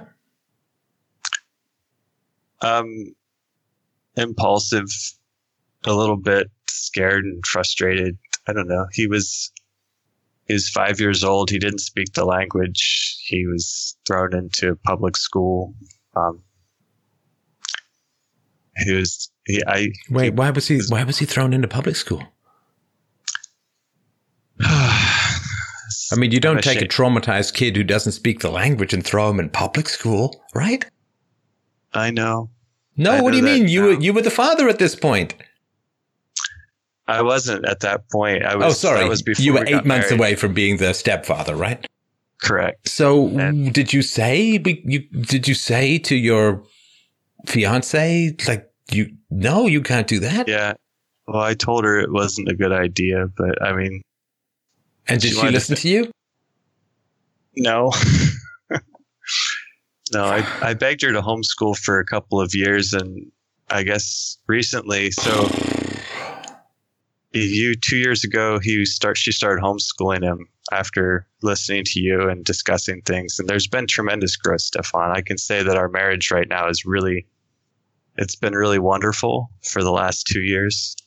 Um, honesty has become a virtue that we both share, and And, Yeah, uh, I'm going to have to hold off on the sales job for just a moment because trying to sell me on the wonderfulness of the marriage at the moment is a bit of an uphill battle. So I just being honest with you about where I am, Benjamin. So just be patient with me as I process this stuff. Now, you did say that in kindergarten, wasn't he biting kids and stuff like that? yeah, So Well, his- what happened with him? This is when he was five and he went to kindergarten. Is that right? right.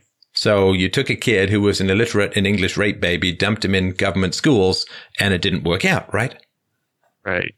And what was he doing in kindergarten? Uh, he's just frustrated, like a- attacking other kids that touched his side of the desk, I guess, and he uh, was uh, out making outbursts, trying to get attention all the time. Uh, What what right what right did you as a family have to put the other kids through this? and none, Stefan. What we did is just survival, I guess. No, Um, no, no, no, no. No, don't give me that. This was not survival. You had choices. Like, can you imagine the other kids facing this kid? right. What it was like for them? What it was like for the other parents? I told her that too. I told, explained to her that that's that he should come home, that he should be homeschooled. Um, And why did she want to? To, to, to try and reestablish some kind of bond? So that he's not further traumatized. right.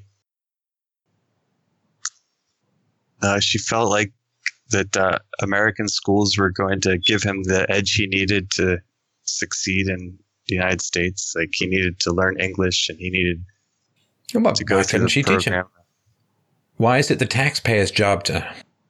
she did extensively educate him after school and during the summers and was, uh, she spent a lot of time with him like that And what happened to his behaviors? uh, they continued nothing uh, really got resolved And now he's bigger and stronger, right? Is he still getting into fights and stuff? Uh, yeah And what kind of fights is he getting into? Like, are they big fist fights? Uh, are they beatings? What is he doing? he got in a fist fight uh, was it couple, within the last two months at school he got in school suspension for three days for uh, i guess i guess the other kid was the aggressor he kind of provoked it by flipping him off and i guess being belligerent to him and then they fought in the hallway i guess some other kids were egging him on And he how's just his started- English? oh his english is perfect now very good And has he had uh, any kind of intelligence testing? yeah the school tested him he has an iq of 120 And is that tested by the school or independent? Uh, that was tested by a school psychologist, I guess. And what other behavioral problems does he have other than fighting? Um, talking out in class, I guess, off-topic conversations. Things aren't as bad, I guess, as they used to be, but uh, it's mostly just inattentiveness to his schoolwork. He, he's a super social person. He just wants to be the center of attention. My dad said if he was born in a different, I shouldn't even say different. He, my dad always said he'd make a good politician. He likes to talk and have people look up to him. Right. And how's his bond with his mom?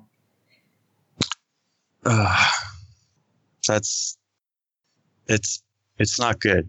Uh, No, we I did bet. try and homeschool him the last two years, and a week before this pill incident, like he's been was begging to go back to public school, and we finally did it, and he went for a week, and then this incident occurred during spring break, like a couple days after his first week back at school, but we sent him back because he was he really wanted to go back be with the other kids. And he couldn't stand being home with his mom. And she was it was just so miserable for her to be home with him that she just asked me can we send him back to school like I just can't handle it with the other two kids at home. And, And what couldn't she handle?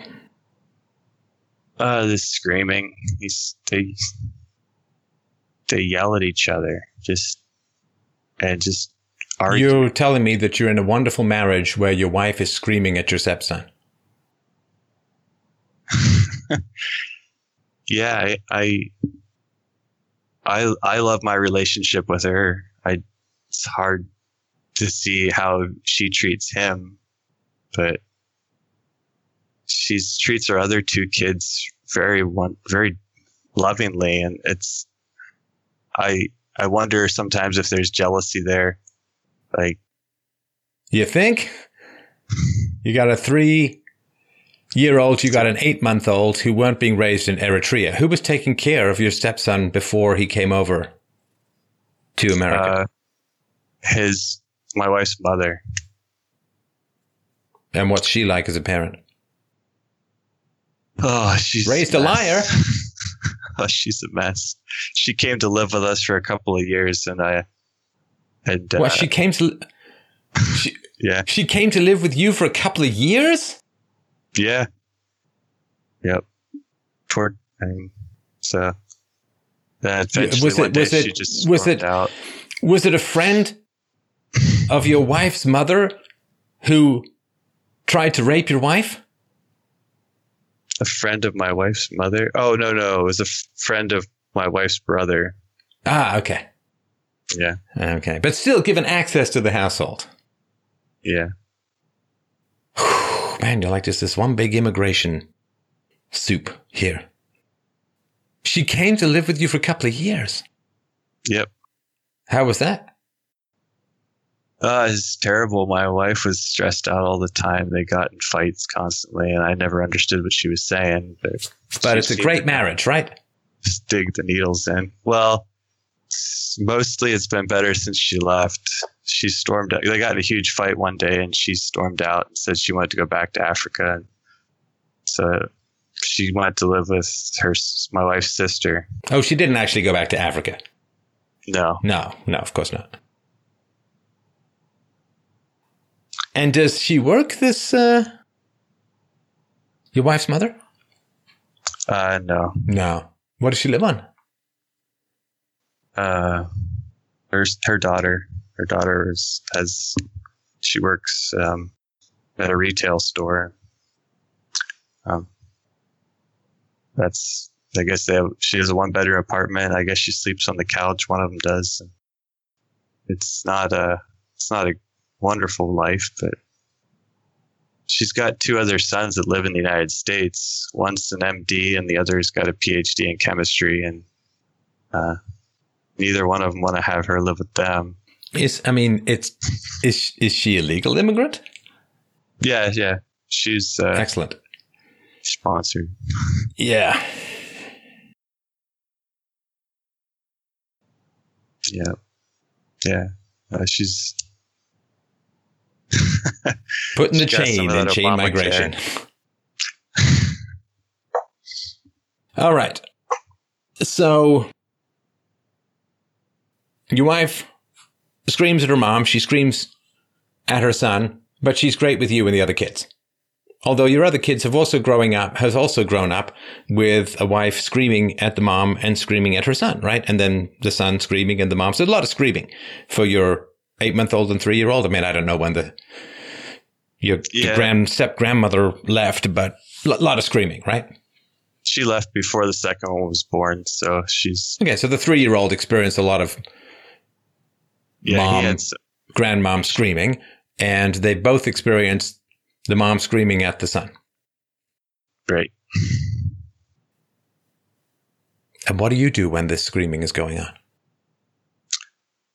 Ah, I uh, I try my best to just calm it, calm her down. I've been able to try and reason with uh, reason with both of them a little bit. I explained to her that she's setting a bad example. How do you expect him not to yell at you when you're yelling at him? That the then some of the mirror behavior we saw show up in the three year old, and that's really that really shocked her into into changing her behavior significantly in the last year. Oh, so the fact that it bothered you was not as important as the fact that it was imprinting on the three year old. Well, yeah. But it's a great marriage. no, come on. If it bothers you, she should reflect and alter the behavior, right? I can't. I couldn't be judgmental because I, I was, I was. Ra-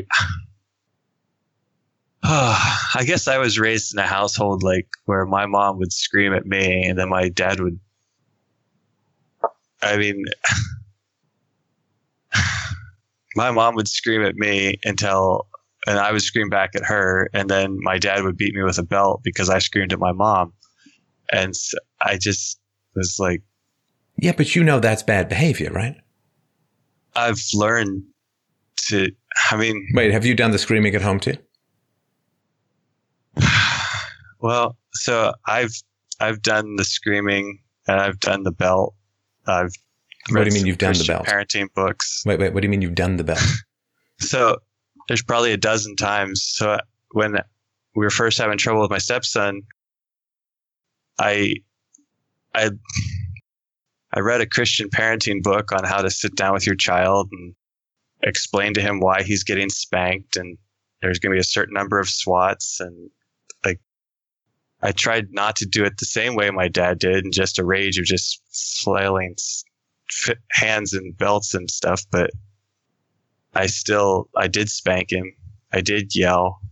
I I tried everything I could think of to get him to stop hitting other kids and stop lying to us. But you beat him with a belt, is that right? that's right.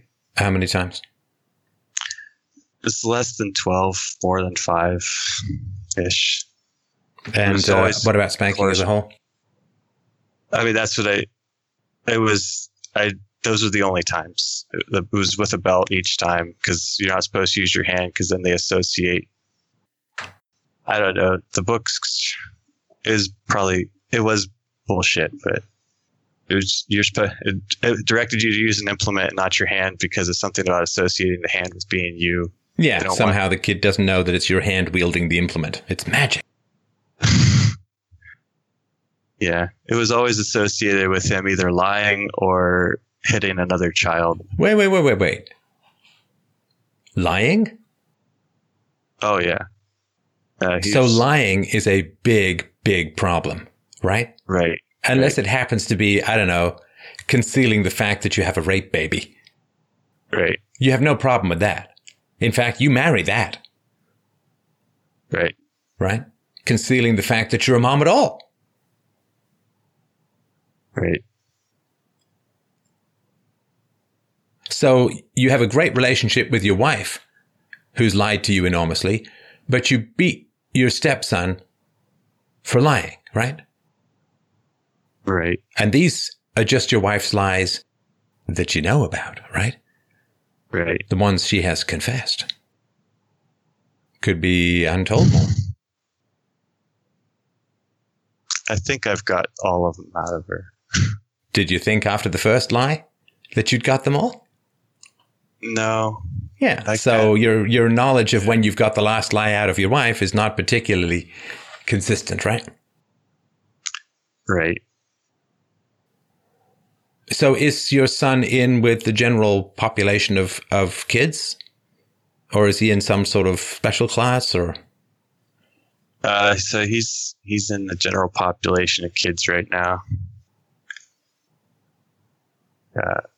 And um, so he's got he's lying and, and getting involved in fights. Is there anything else? Has there been shoplifting or anything like that? Uh, no shoplifting. No. Uh, Well, that you know of, but I'm not trying to make you paranoid, but right. Yeah. No. None that I know of. No. It's just, and even the, I don't know. The fights have settled down. I guess there was the one that they said the other kid was the one that kind of provoked the or started the fight. and uh, I guess is he just going through puberty at the moment? Yeah. Right. Yeah. Definitely.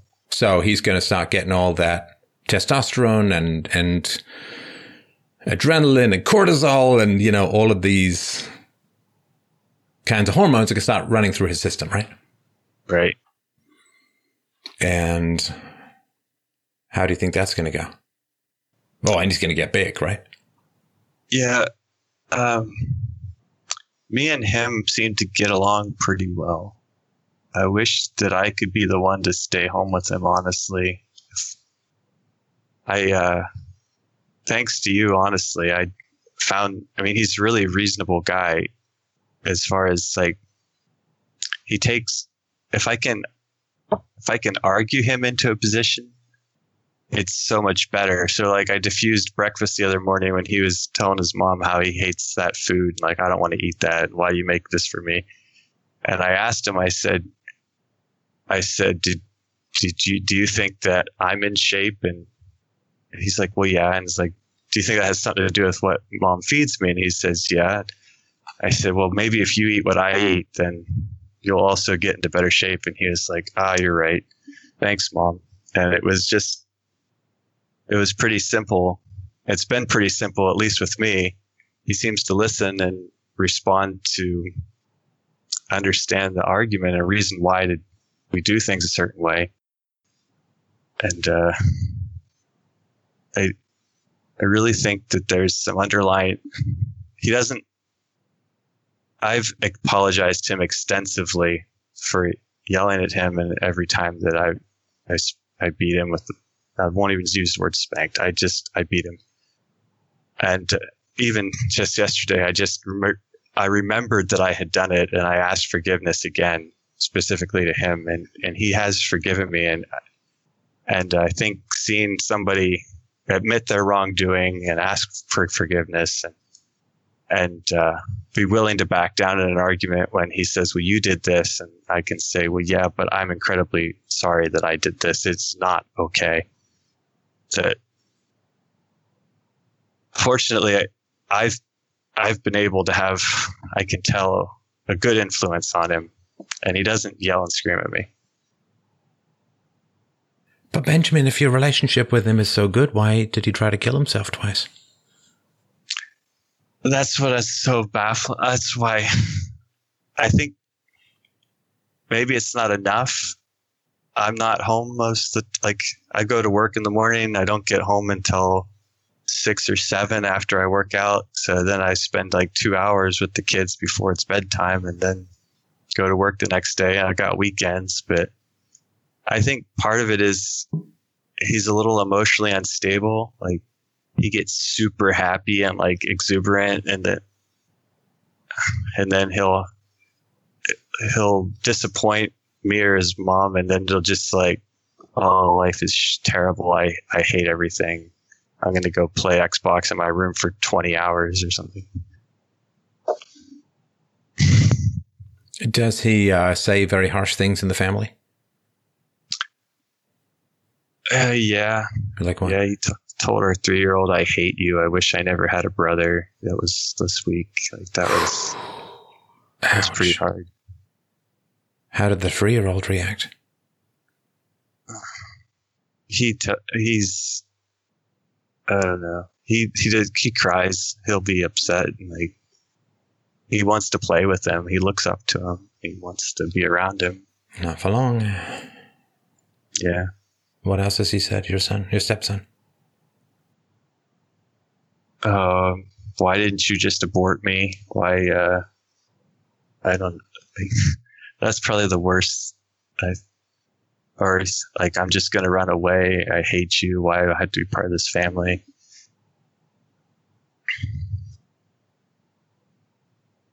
Um, why does he, um, why did he say, why didn't you just abort me? Do you know what was happening at the time? Uh, just vaguely that it was a big fight with his mom again. Like, if you're so disappointed in me, basically, why, like, why did you even want to have me if you're just gonna treat me like, like you don't want me around? Um, what is uh, your wife's perception of her son? uh, that he has a lot of potential, but that unless he gets some emotional control over himself, that he's not going to be able to be a good husband or father, have a good life. And does she enjoy his company in any circumstance or any situation? In other words, do they have a, a relationship that has some good times and some bad times, or is it mostly negative or something else? Uh, I think it's mostly negative. I don't know. I mean, we, we go out, when we go out as a family, she's mostly has the baby that she's still breastfeeding and the three year old that she pays attention to. I've, uh, I've told her it'd be good maybe if they went to counseling together, just the two of What them. do they do stuff uh, just the two of them? No. Why? Or rather, why not? Uh, you know, I guess they don't have any common interests. What do you mean they don't have any common interests? She's the mom. That's her job is to find common interests and common ground with her son. I mean, if they don't go out together, who does he have a singular relationship with in the family? Me. No, Yes. you're gone. As you say, you're at work and then you're working out, right? So who does he have, or, or who does he go out with one on one? Let's, let me ask you that. Well, Obviously take- not your kids, but not his mom, but you? Yeah, I've taken him out to the movie theater. I take him out to. I, I mean, we take him to basketball practice. No, no, no, no. But when you're going out and having a conversation, not a movie and oh yeah, no me, me. Um, My- do you go out and have like conversations about things that matter on a regular basis, or Yeah, yeah. and how often he's does that upset, happen? I'll go to his room. Oh, a couple times a week. I'll just talk to him and say, "How are you? How are things going?" Talk to him about his mom and if he has concerns or like, So your job is to fix the relationship with the mom. I think. right, Eh, Please Yeah, understand, I'm no psychologist. It's just my particular perspective. right, But the mom is the birth mom, right. and I'm pretty sure he needs to have a good relationship with his mom. So, And if he's saying to his mom, "Why didn't you just kill me in the womb?" Again, I'm no psychologist, but that does not seem to me like a good part of the relationship.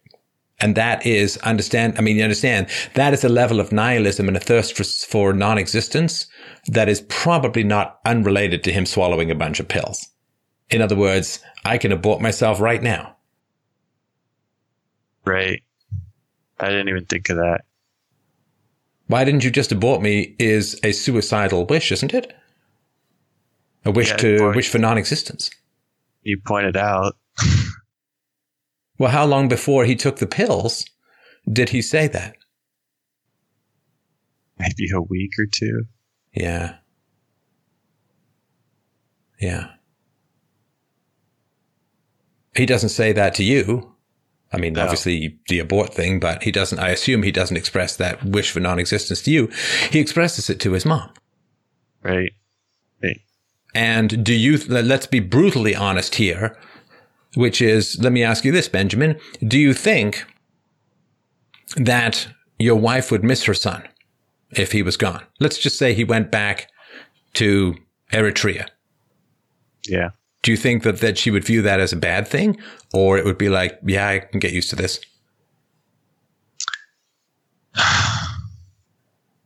Obvious. I. No, no, brutal honesty time, no sentimentality.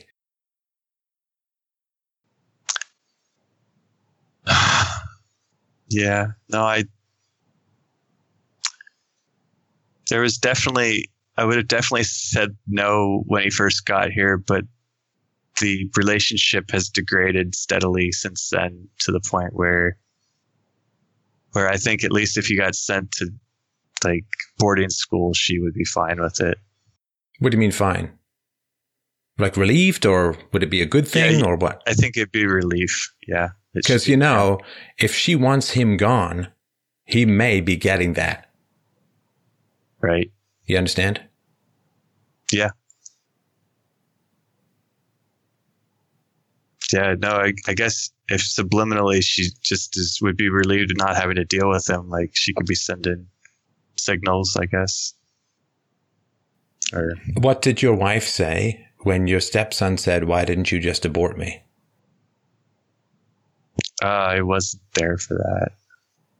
Do Uh, you she- did she report what she said or you don't know? Yeah, she reported what she uh, she just she told me that he said that and like that that was a bad thing that he shouldn't have said that and that I should do something about it. I was like, do you, you should do something about it. like go talk to him. And remind me, so he said to the three year old, I hate you, I wish you were never born? I wish I never had a brother. Right, which is kind of like I hate you and I wish you were never born, right?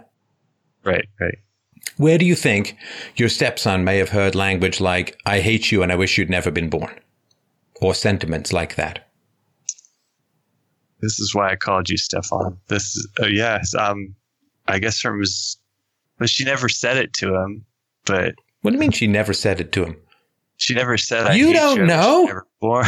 She's a liar! she never said it to my knowledge and Well, that's quite a different thing now, isn't it? I would assume that our son would have told me if she would have said something like that because I do have a relationship with him where I I believe he would tell me if she was that blatant. Right. But if you have a relationship with your son, your stepson, where he tells you difficult things, Benjamin, then why did he try and kill himself twice without talking to you? He did finally tell me that's I mean You understand what I'm saying. Please don't start hedging this. I believe it's because it was an impulsive thing. He wasn't planning on it and then I wasn't there when he just decided to do it. But he did it twice. Well, that's true. No, come on, man. Are you trying to work with me Yeah, here yeah. or just fog me? Yeah, yeah. No, no. I, the relationship must not be as close as as I thought He's it was. stealing passwords from your password manager, man. right. What do you mean you're close? You're close like he might be committing identity theft. I don't know. right. I mean, I just, I feel like I kind of need to put a grappling hook in your brain and pull you back down to the world that you're actually in. Right. No, I, f- I feel like when I talk to him and I just ask him directly, he's he opens up to me and he but it's a there's a conflict there clearly. I don't What do you mean there's conflict there, clearly? so I talked to a counselor once about this, and she funny story. She sent me. She's I bet she it's my not. s- she heard my story, and she sa- said, "You're going to need pharmaceuticals for this. I'm going to refer you to a psychiatrist." She Like, said just- to you Yeah, that So you I- need to take what, antidepressants or something?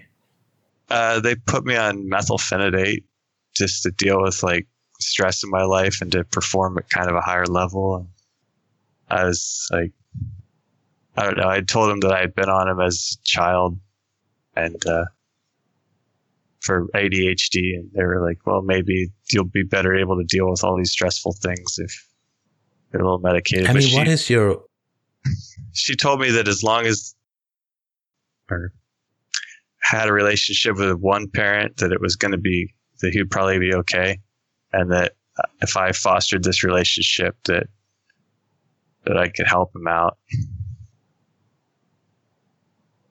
right. Do you think that your wife wants to put in the work to have a halfway decent relationship with her son? she's expressed that she doesn't multiple times like i Sorry, she does or doesn't? she she doesn't every time i Oh, she every time I doesn't want to try and fix the relationship with her son. every time i suggest ways that she could she doesn't want to put forth that effort whether it's And why is that, Some- do you think? I don't know. I think part of it is because there's something in her, something in our son that reminds her of his father, and uh, that's kind of a trigger for her, That is one of the time. problems with children of rape, right? right? Particularly sons. Right. He'll do things. But that- why, why, why do you think she brought him from Eritrea? Uh, well, at the time, she believed that it was all environment. Like she, she had this in her head that genetics had nothing to do with the outcome, and it was all that she was a good mother and that she was going to raise him right and turn him into. A But she wasn't man. even remotely a good mother. She dumped an illiterate rape baby into a government school. right. I mean, tell me what I'm missing. No, you're right. She she didn't believe that that was the wrong thing to do. I mean, she thought. But she was she's a very intelligent woman, right? right. You guys met in graduate school. raised in government school in Eritrea, brainwashed by the state. she was Oh, She had- so she couldn't make that kind of adaptation to even remotely Western values. she has adapted over time, but it wasn't an instantaneous thing like magic dirt. Okay, let me ask you this. Benjamin, Yes. your stepson took fistfuls of pills two days in a row. Right. What is your wife doing about this? Uh, trying to get him a connected with a counselor. So she's basically putting him on someone else again. Right. I'm going to assume it's not the first counselor. Uh, would be for him. Yeah. Oh, who else? Uh, she saw a counselor for a while when, um, when my when uh, our se- second son was born.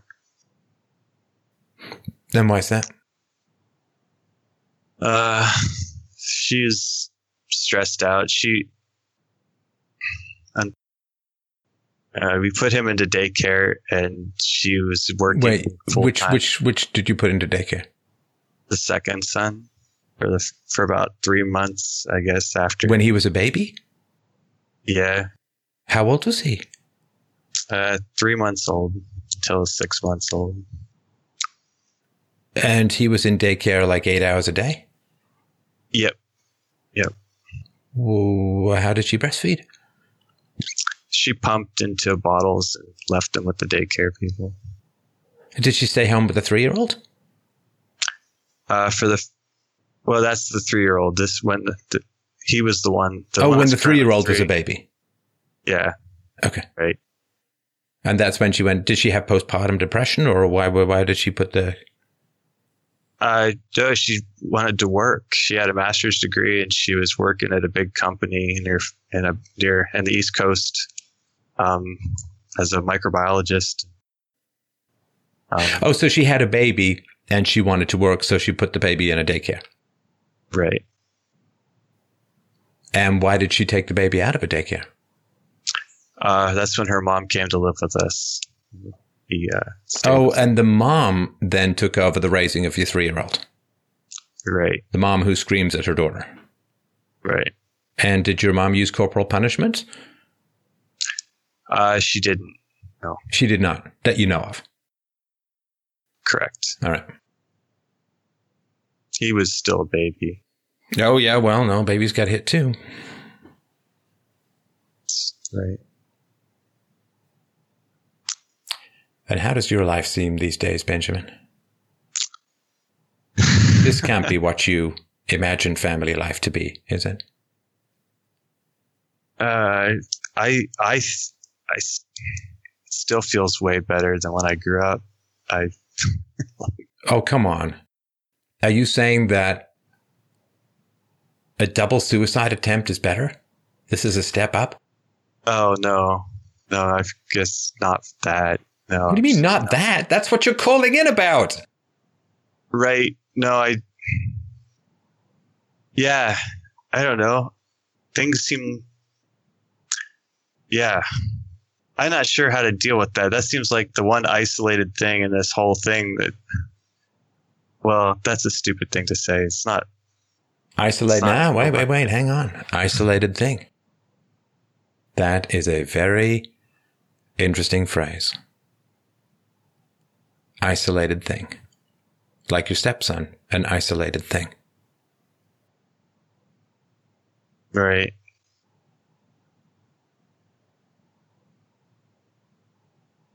Yeah.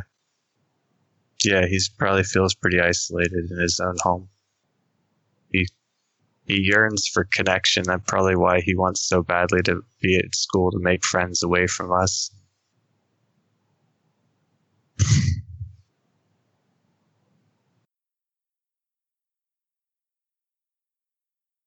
Well, yeah, I mean, I my suggestion would be to, I mean, you just sit down with your wife and tell her she's got to step up, right? Right. She got to step up and she's got to connect with her son. Yeah. Does he know that he's the product of rape? He does. How does he know?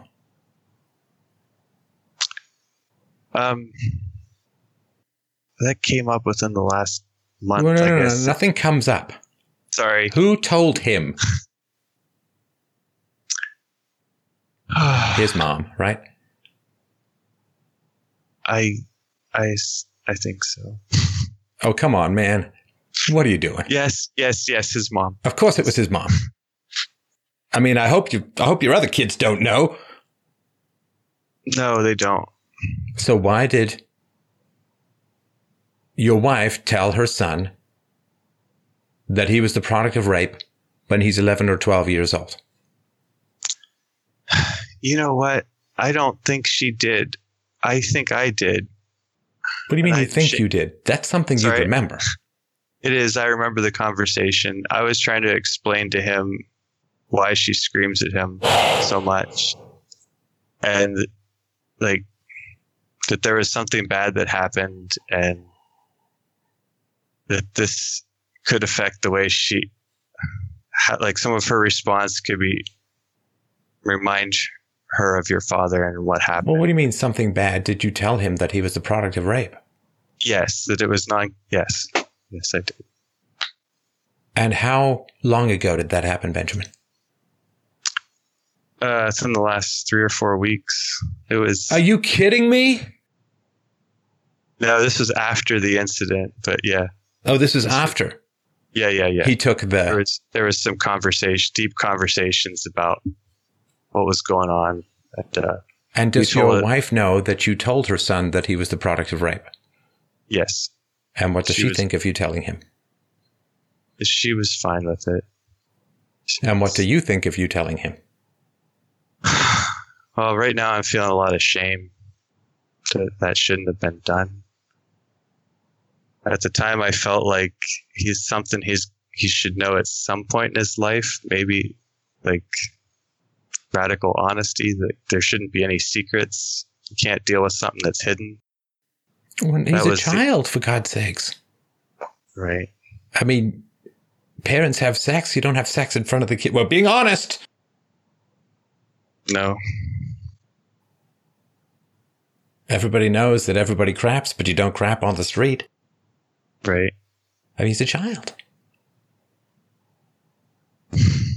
It was if I told And it's again trying to rescue your wife. right. Rather than her upping her game and becoming a better mother, this kid now has to live with this burden. When did he say, Why didn't you just abort me? Was it after you told him that he was the No, product no. of rape? No, that was before. Unless, of course, you. Because that's. Why didn't you just abort me? To me, is a statement that comes from a child who knows he's the product of rape. Right. Uh, so maybe the grandmother told him. Maybe some other family told him. Other family member told him. Maybe your. I don't trust a thing she says, to be honest with you. So maybe your wife told him. It just seems like that's an odd thing to say. Like you could say, "I wish I'd never been born" or something, but saying, "Why didn't you just abort me?" would seem to me to come from knowledge. But what do I know? I'm just telling you what I think. Um, at that point, he would have thought that that he was an accident with the guy she was dating. Right. So, I mean, he knew that it wasn't on purpose that she decided to have a child in Eritrea with some guy who took off like right I assume away. he's never met his dad, right? Uh, he would have met him before the age of three. He doesn't remember him or Right. anyway. Now, just remind me of the timeline here, Benjamin. Did you know that your stepson was the product of rape before you decided to have two more kids with his mom? No, Did you know before the newest? You did know before the eight month old, right? no. Okay, sorry, I've lost the timeline. So, Wait, no, that's maybe that's right. I did know before the eight month old. but not before the three year old. Correct. So it's more recent than, I guess, three years and nine months that you have known that your stepson was the product of rape. Right. Right.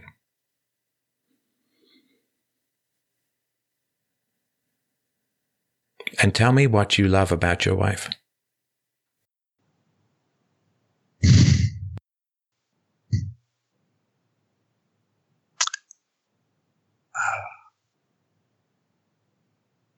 Her willingness to grow. I've seen growth. She never rejects a good argument. There's been a lot of, she's changed her mind a lot of times on a lot of things. And she respects my honesty. I have Not honesty as a general principle, but yours. my honesty. Yeah, been nothing but honest with her ever since I've met her. I mean, it, I've been honest. Path. I've been told I've been too honest since I was a kid. I had a strong incident where my brother lied and I got beat for it, and uh, my brother ended up being a liar, and I ended up being pathological need to tell the truth because someone might get hurt. Uh, you just had an early pattern of covering up for bad people. Yeah.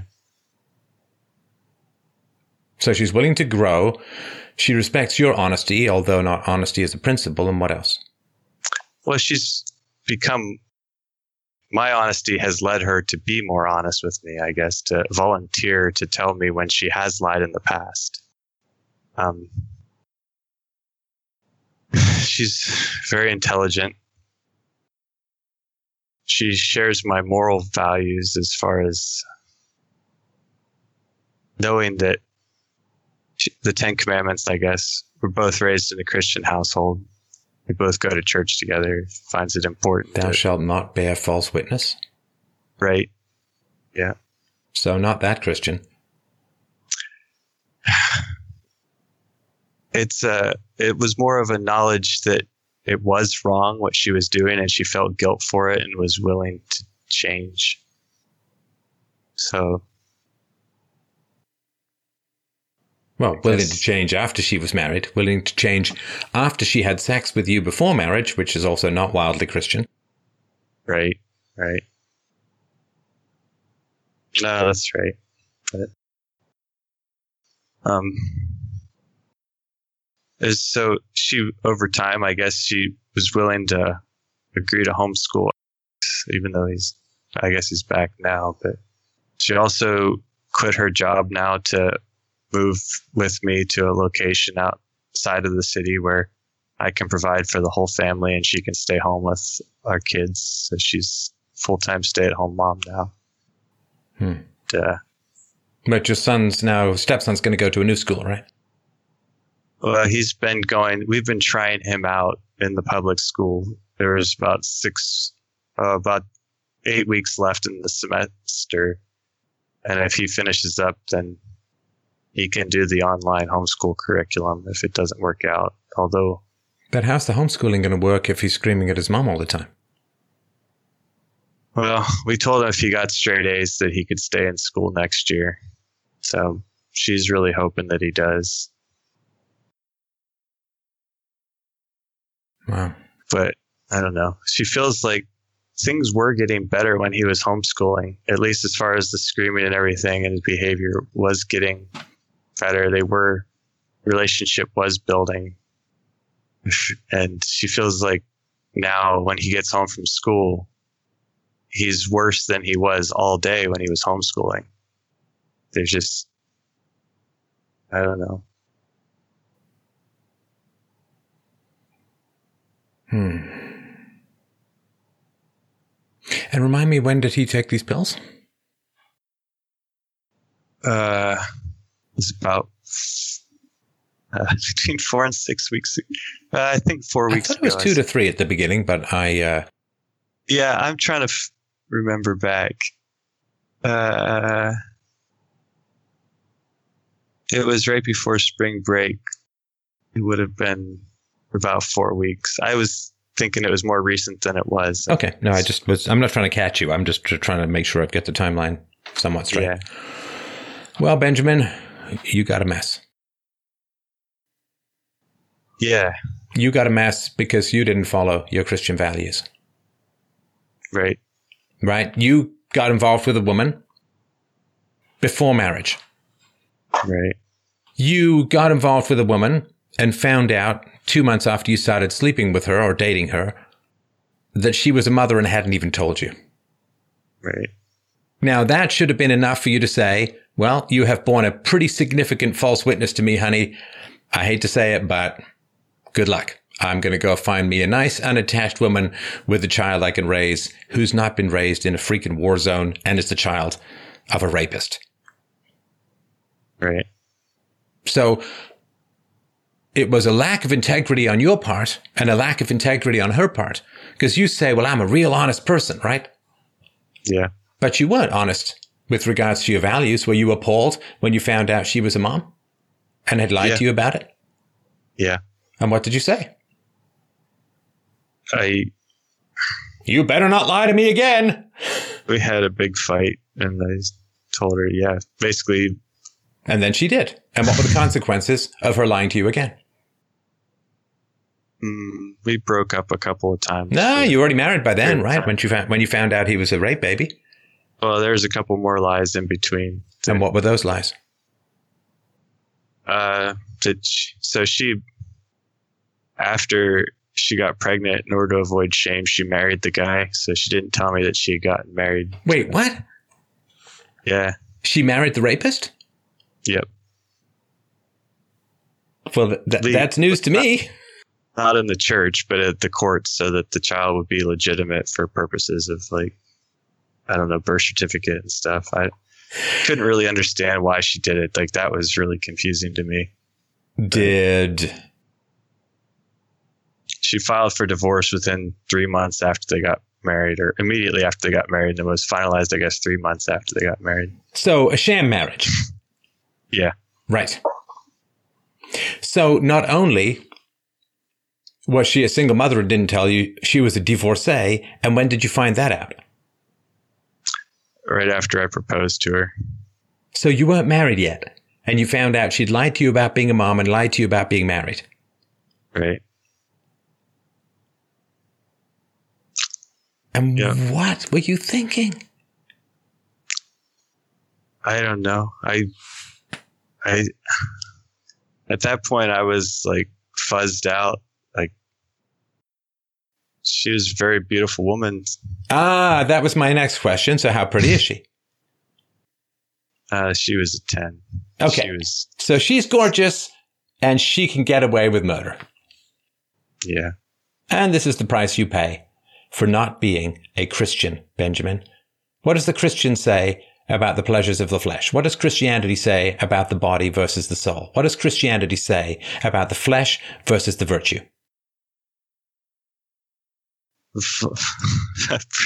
Pursuits of the flesh lead to fire, I guess. Something like well, that. yeah, and you are in a kind of hell.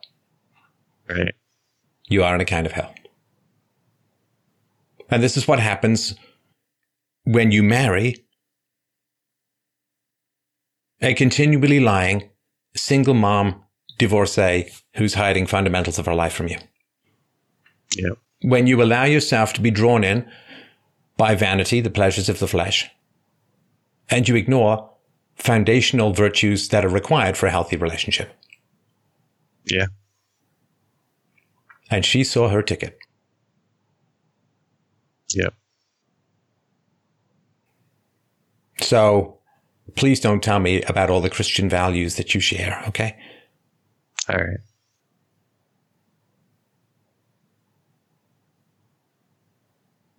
No. Do you go to church? You have a priest? Did you talk to anyone about any of this? We go to church, um, Baptist, but uh, I, I don't know. I've been thinking about going to a men's group on Sunday night. That Oh, man, you go to a men's group, you're going to get some words, my friend. May not be the worst thing in the world. It may be just what you need, but you're going to get some words. yeah. Well, I think I'll go. I think I need the support from somebody. So why did she want to marry you? What did you have to offer her other than citizenship? Nothing at the time. I was broke. When we first got married, I worked in a factory for nine bucks an hour. Um, So why uh, did she want to marry you? she said she said well on her part she i was a very attractive guy too. She said i looked like a movie star. I was like like that stroked my vanity a little bit that she was thought i was very attractive as well. I was tall guy six three i was 185 pounds did karate i was really fit has six pack. Yeah So vanity meets vanity and society pays the price. Yeah, I guess. It's also smart, I guess. I- Oh, no, I've no doubt about that. Yeah. I've no doubt about it. I mean, I'm sure you're both brilliant. Yeah. It's amazing how dumb smart people can be. Like, you think think whatever it is you can handle it because like all the problems have been thrown at you, you can solve them. And Well, you know, there's intelligence and then there's wisdom, right? And wisdom tends to be more of a social situation. Intelligence is something you can do on your own. Wisdom requires community. It requires a tribe. It requires society. It requires a family. It requires people giving you feedback and sharing. And you got terrible feedback. You got, your father should have damn well known better. Yeah. Either you didn't share stuff with your father. You know, like if, if you'd gone to your father and said, Hey, I just proposed to my wife and she told me that she married her rapist. I mean, come Uh. on. Your son comes to you in 20 years and tells you that exact same thing. What do you say, Benjamin? oh, get out of there. But Okay. I, I told I told him everything. I told my dad everything along the And line. what did he say? He just said, Yeah, go for it. He he loves my wife. He's like, you treat her right. She's a good woman. She's she's good for Okay, you. so why would you say to your son, get out if he meets someone like your wife?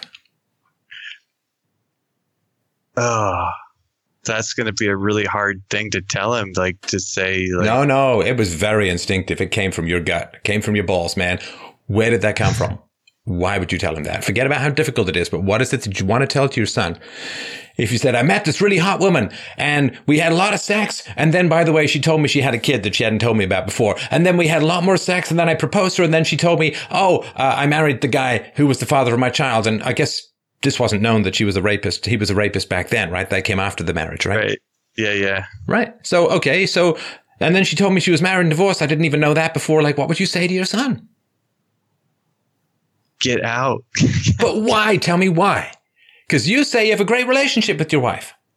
it's going to be hard to get to a great relationship. Like, it would be better if you found somebody who already was a whole person to start things. It's just, it's just struggle. Oh man, I mean- you still don't get it. No. It's hard to have a relationship with someone who lies all the time. Oh, right. No, of course. I mean, you have to get them to stop lying before you can have the relationship. But they're liars. So how the fuck do you know when they stop lying? Hmm. Once you stop catching them lying, I guess. Once you stop catching them lying. Well, she kept a lie from you about your stepson being a rape baby. She kept that lie from you for what, half a decade? I think she kept that from herself for longer than that. Like the admission to Oh, herself. so she has no agency here because she was lying to herself. Come on, Well, man. Come on. Yeah. You don't think she knew? yeah, I guess she. How can you not know? How can you not know? She married her rapist. You don't think she'd remember that? Right, right. No, That's not did. like what was my phone number 20 years ago. right.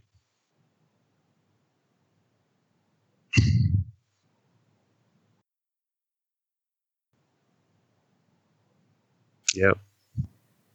Or maybe she's lying about it being a rape so she can excuse treating her stepson, uh, her son badly. I don't know. Who knows? Problem Right. is, when you got a liar, who knows? Yeah.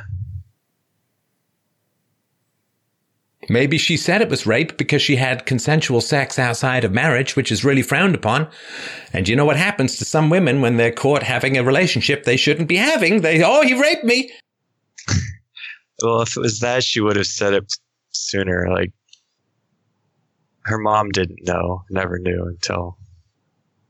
I don't even think she still knows. Well, her mom wouldn't know if it wasn't rape. So her mom just shamed her, like told her that she was basically an evil person for having sex outside of marriage.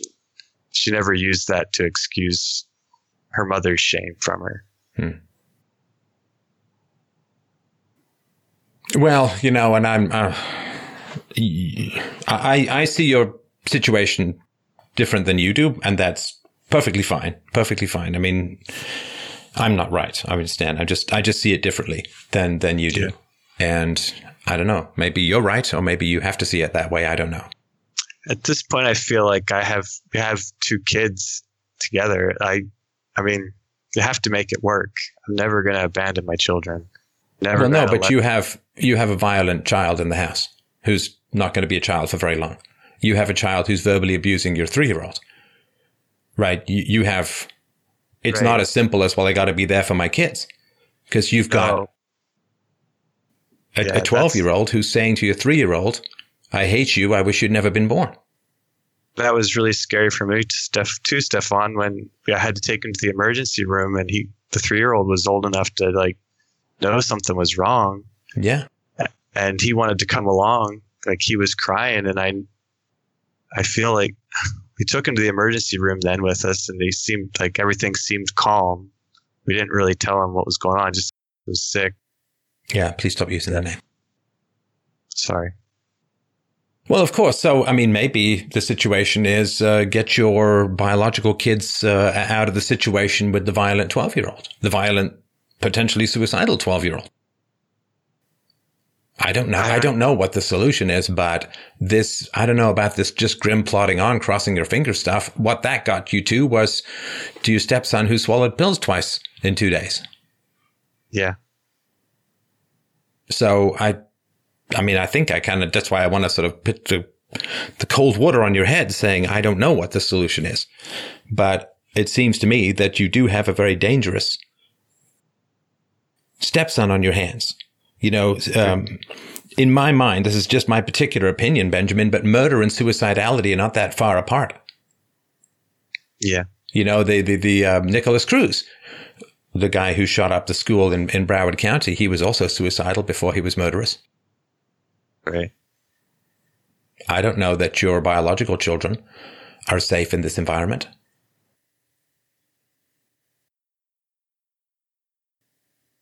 I don't know. I've been sleeping in the same room as the three year old and my wife sleeps with the other one in our room. And why is We that? don't let. Uh, three year old doesn't want to sleep by himself. He's scared too. I don't know. The other one wakes up at night to breastfeed. Oh, yeah, yeah, okay. And so you and your wife aren't sleeping in the same room, That's right. but you have a great relationship. No, and that's a little unfair. I apologize for that because it's, you know, you got a eight month old who's still breastfeeding. So it's a complicated situation. Right, right. Yeah. I mean, um, I, I, would think that, uh, the connection with the mom is, is pretty key, but it's, it's a hard thing to fix, you know, and he's 12 and personality is largely set by the age of five or so, right? Yeah. I mean, there's really, I don't know if, I don't know what can be done at this point. Again, I'm no expert, but I don't think that much can be done in any foundational way. He's not going to become a different kind of person fundamentally, right? Yeah. I was hoping there was a different answer than that. I was hoping there was some way to fix this, but I, uh, yeah. No, I, I guess appreciate you pointing out to me how much how important the relationship with the mother is and try and get them both to talk together with the counselor that would probably be the minimum we should do yeah maybe I mean, maybe but steps. the problem with the counselor thing though benjamin is that the son is going to view the counselor as the mom saying i can't handle you without a professional Okay. I don't want to spend time with you without a professional. Now, again, I'm not, I mean, I'm a big fan of counseling, don't get me wrong. But if there's a way that your wife could find a way to take pleasure in your stepson's company or his existence, when was the last time she was happy he came home? I don't know. I mean, you laugh, right? Yeah. But that's essential. So he comes home and his mother is unhappy that he's home. Right? In other words, she wishes he wasn't there. And for a child, a young man, it's not impossible, I think, that if your mother is happy when you don't come home, that you'll please her by not coming home at all. Yeah. Which is why he may be taking pills, going to an ER and then not coming home, or why he talks about running away and not coming home. Right. You may not be the only person appeasing your wife to the point of potential self destruction. Yeah.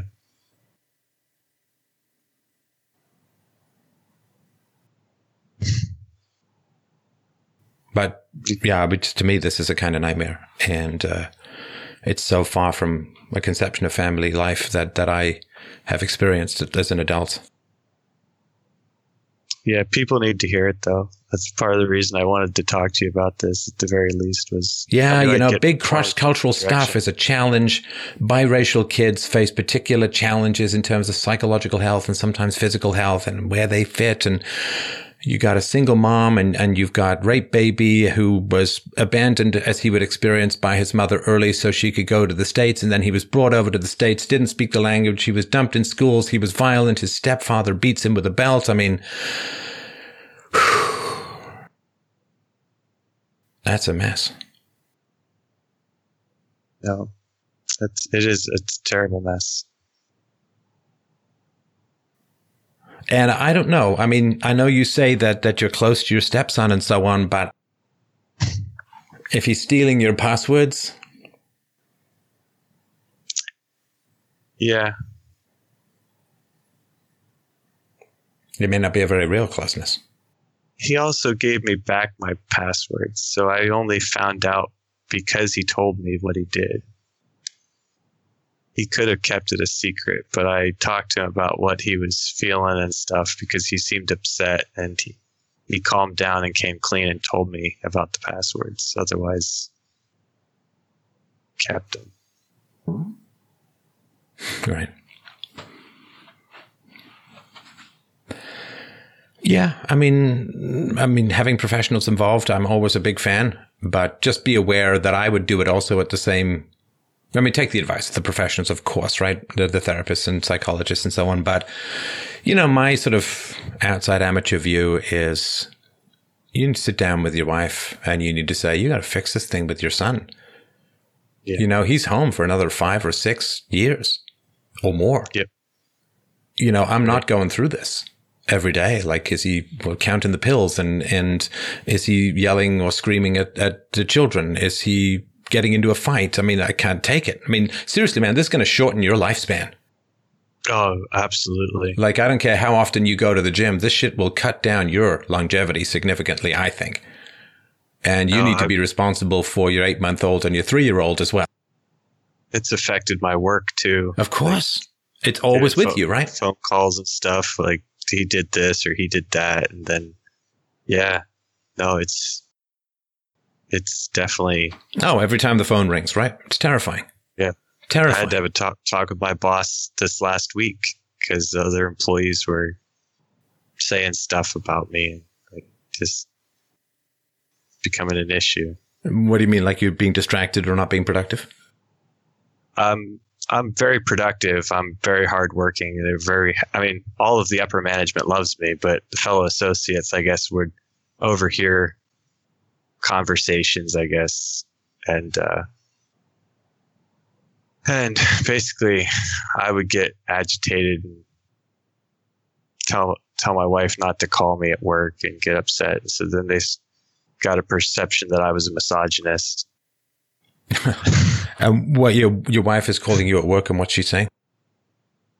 oh that our that our son was like yelling at her or that he did this to the other child or Wait, so she's calling you up when you're at work trying to earn bread and housing for your family and complaining about parents uh, parental problems at home. yep yep and asking me to talk to him while you're at work. yeah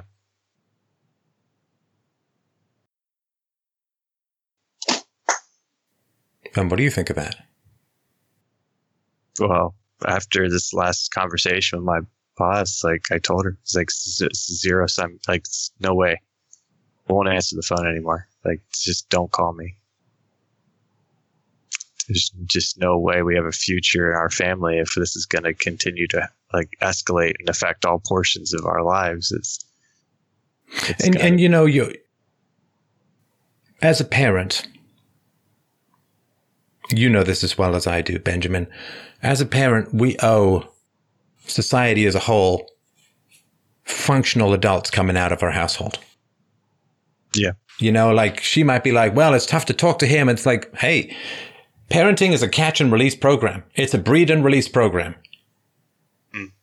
You know if you mistreat your dog but keep your dog home all the time that's bad. But you mistreat your dog and then it roams around the neighborhood biting children that's a whole different planet and Yeah. your stepson is going to get big and strong and he's smart and he's going to go out in the world and what's he going to be like and you guys don't have the right to turn him loose as a dysfunctional, half broken human being.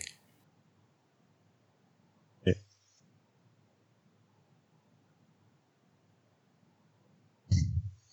I mean, you, she has to fix this.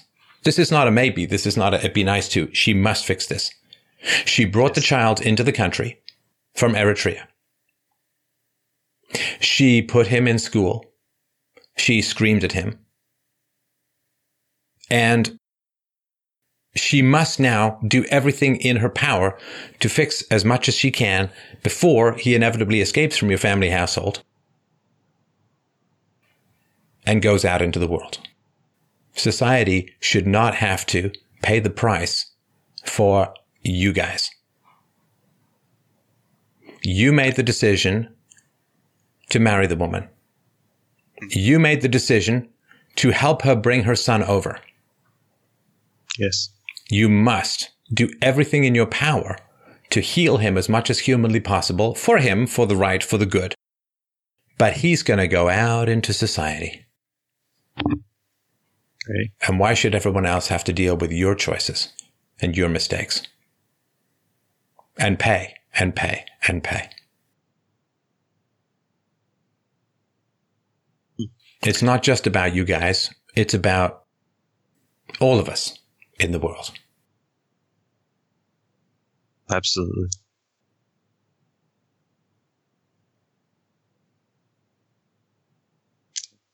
I I really appreciate really appreciate you taking the time.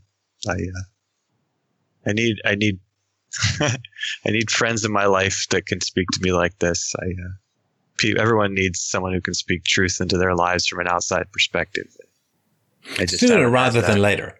Um, and I am I, I really I sympathize with the situation. You know, cross cultural dating is a big challenge. Cross continent dating is a big challenge.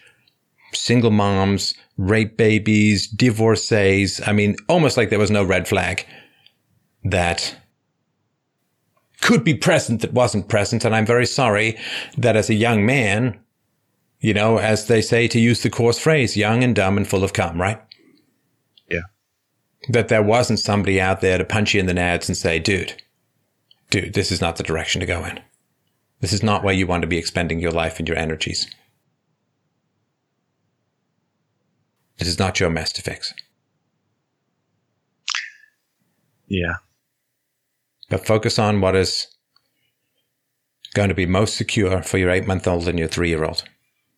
They're not responsible no. for this either. They're not here by choice. They're not with you guys by choice. And you must do everything in your power to protect them from emotional and physical abuse. Yeah. And if your son is dangerous,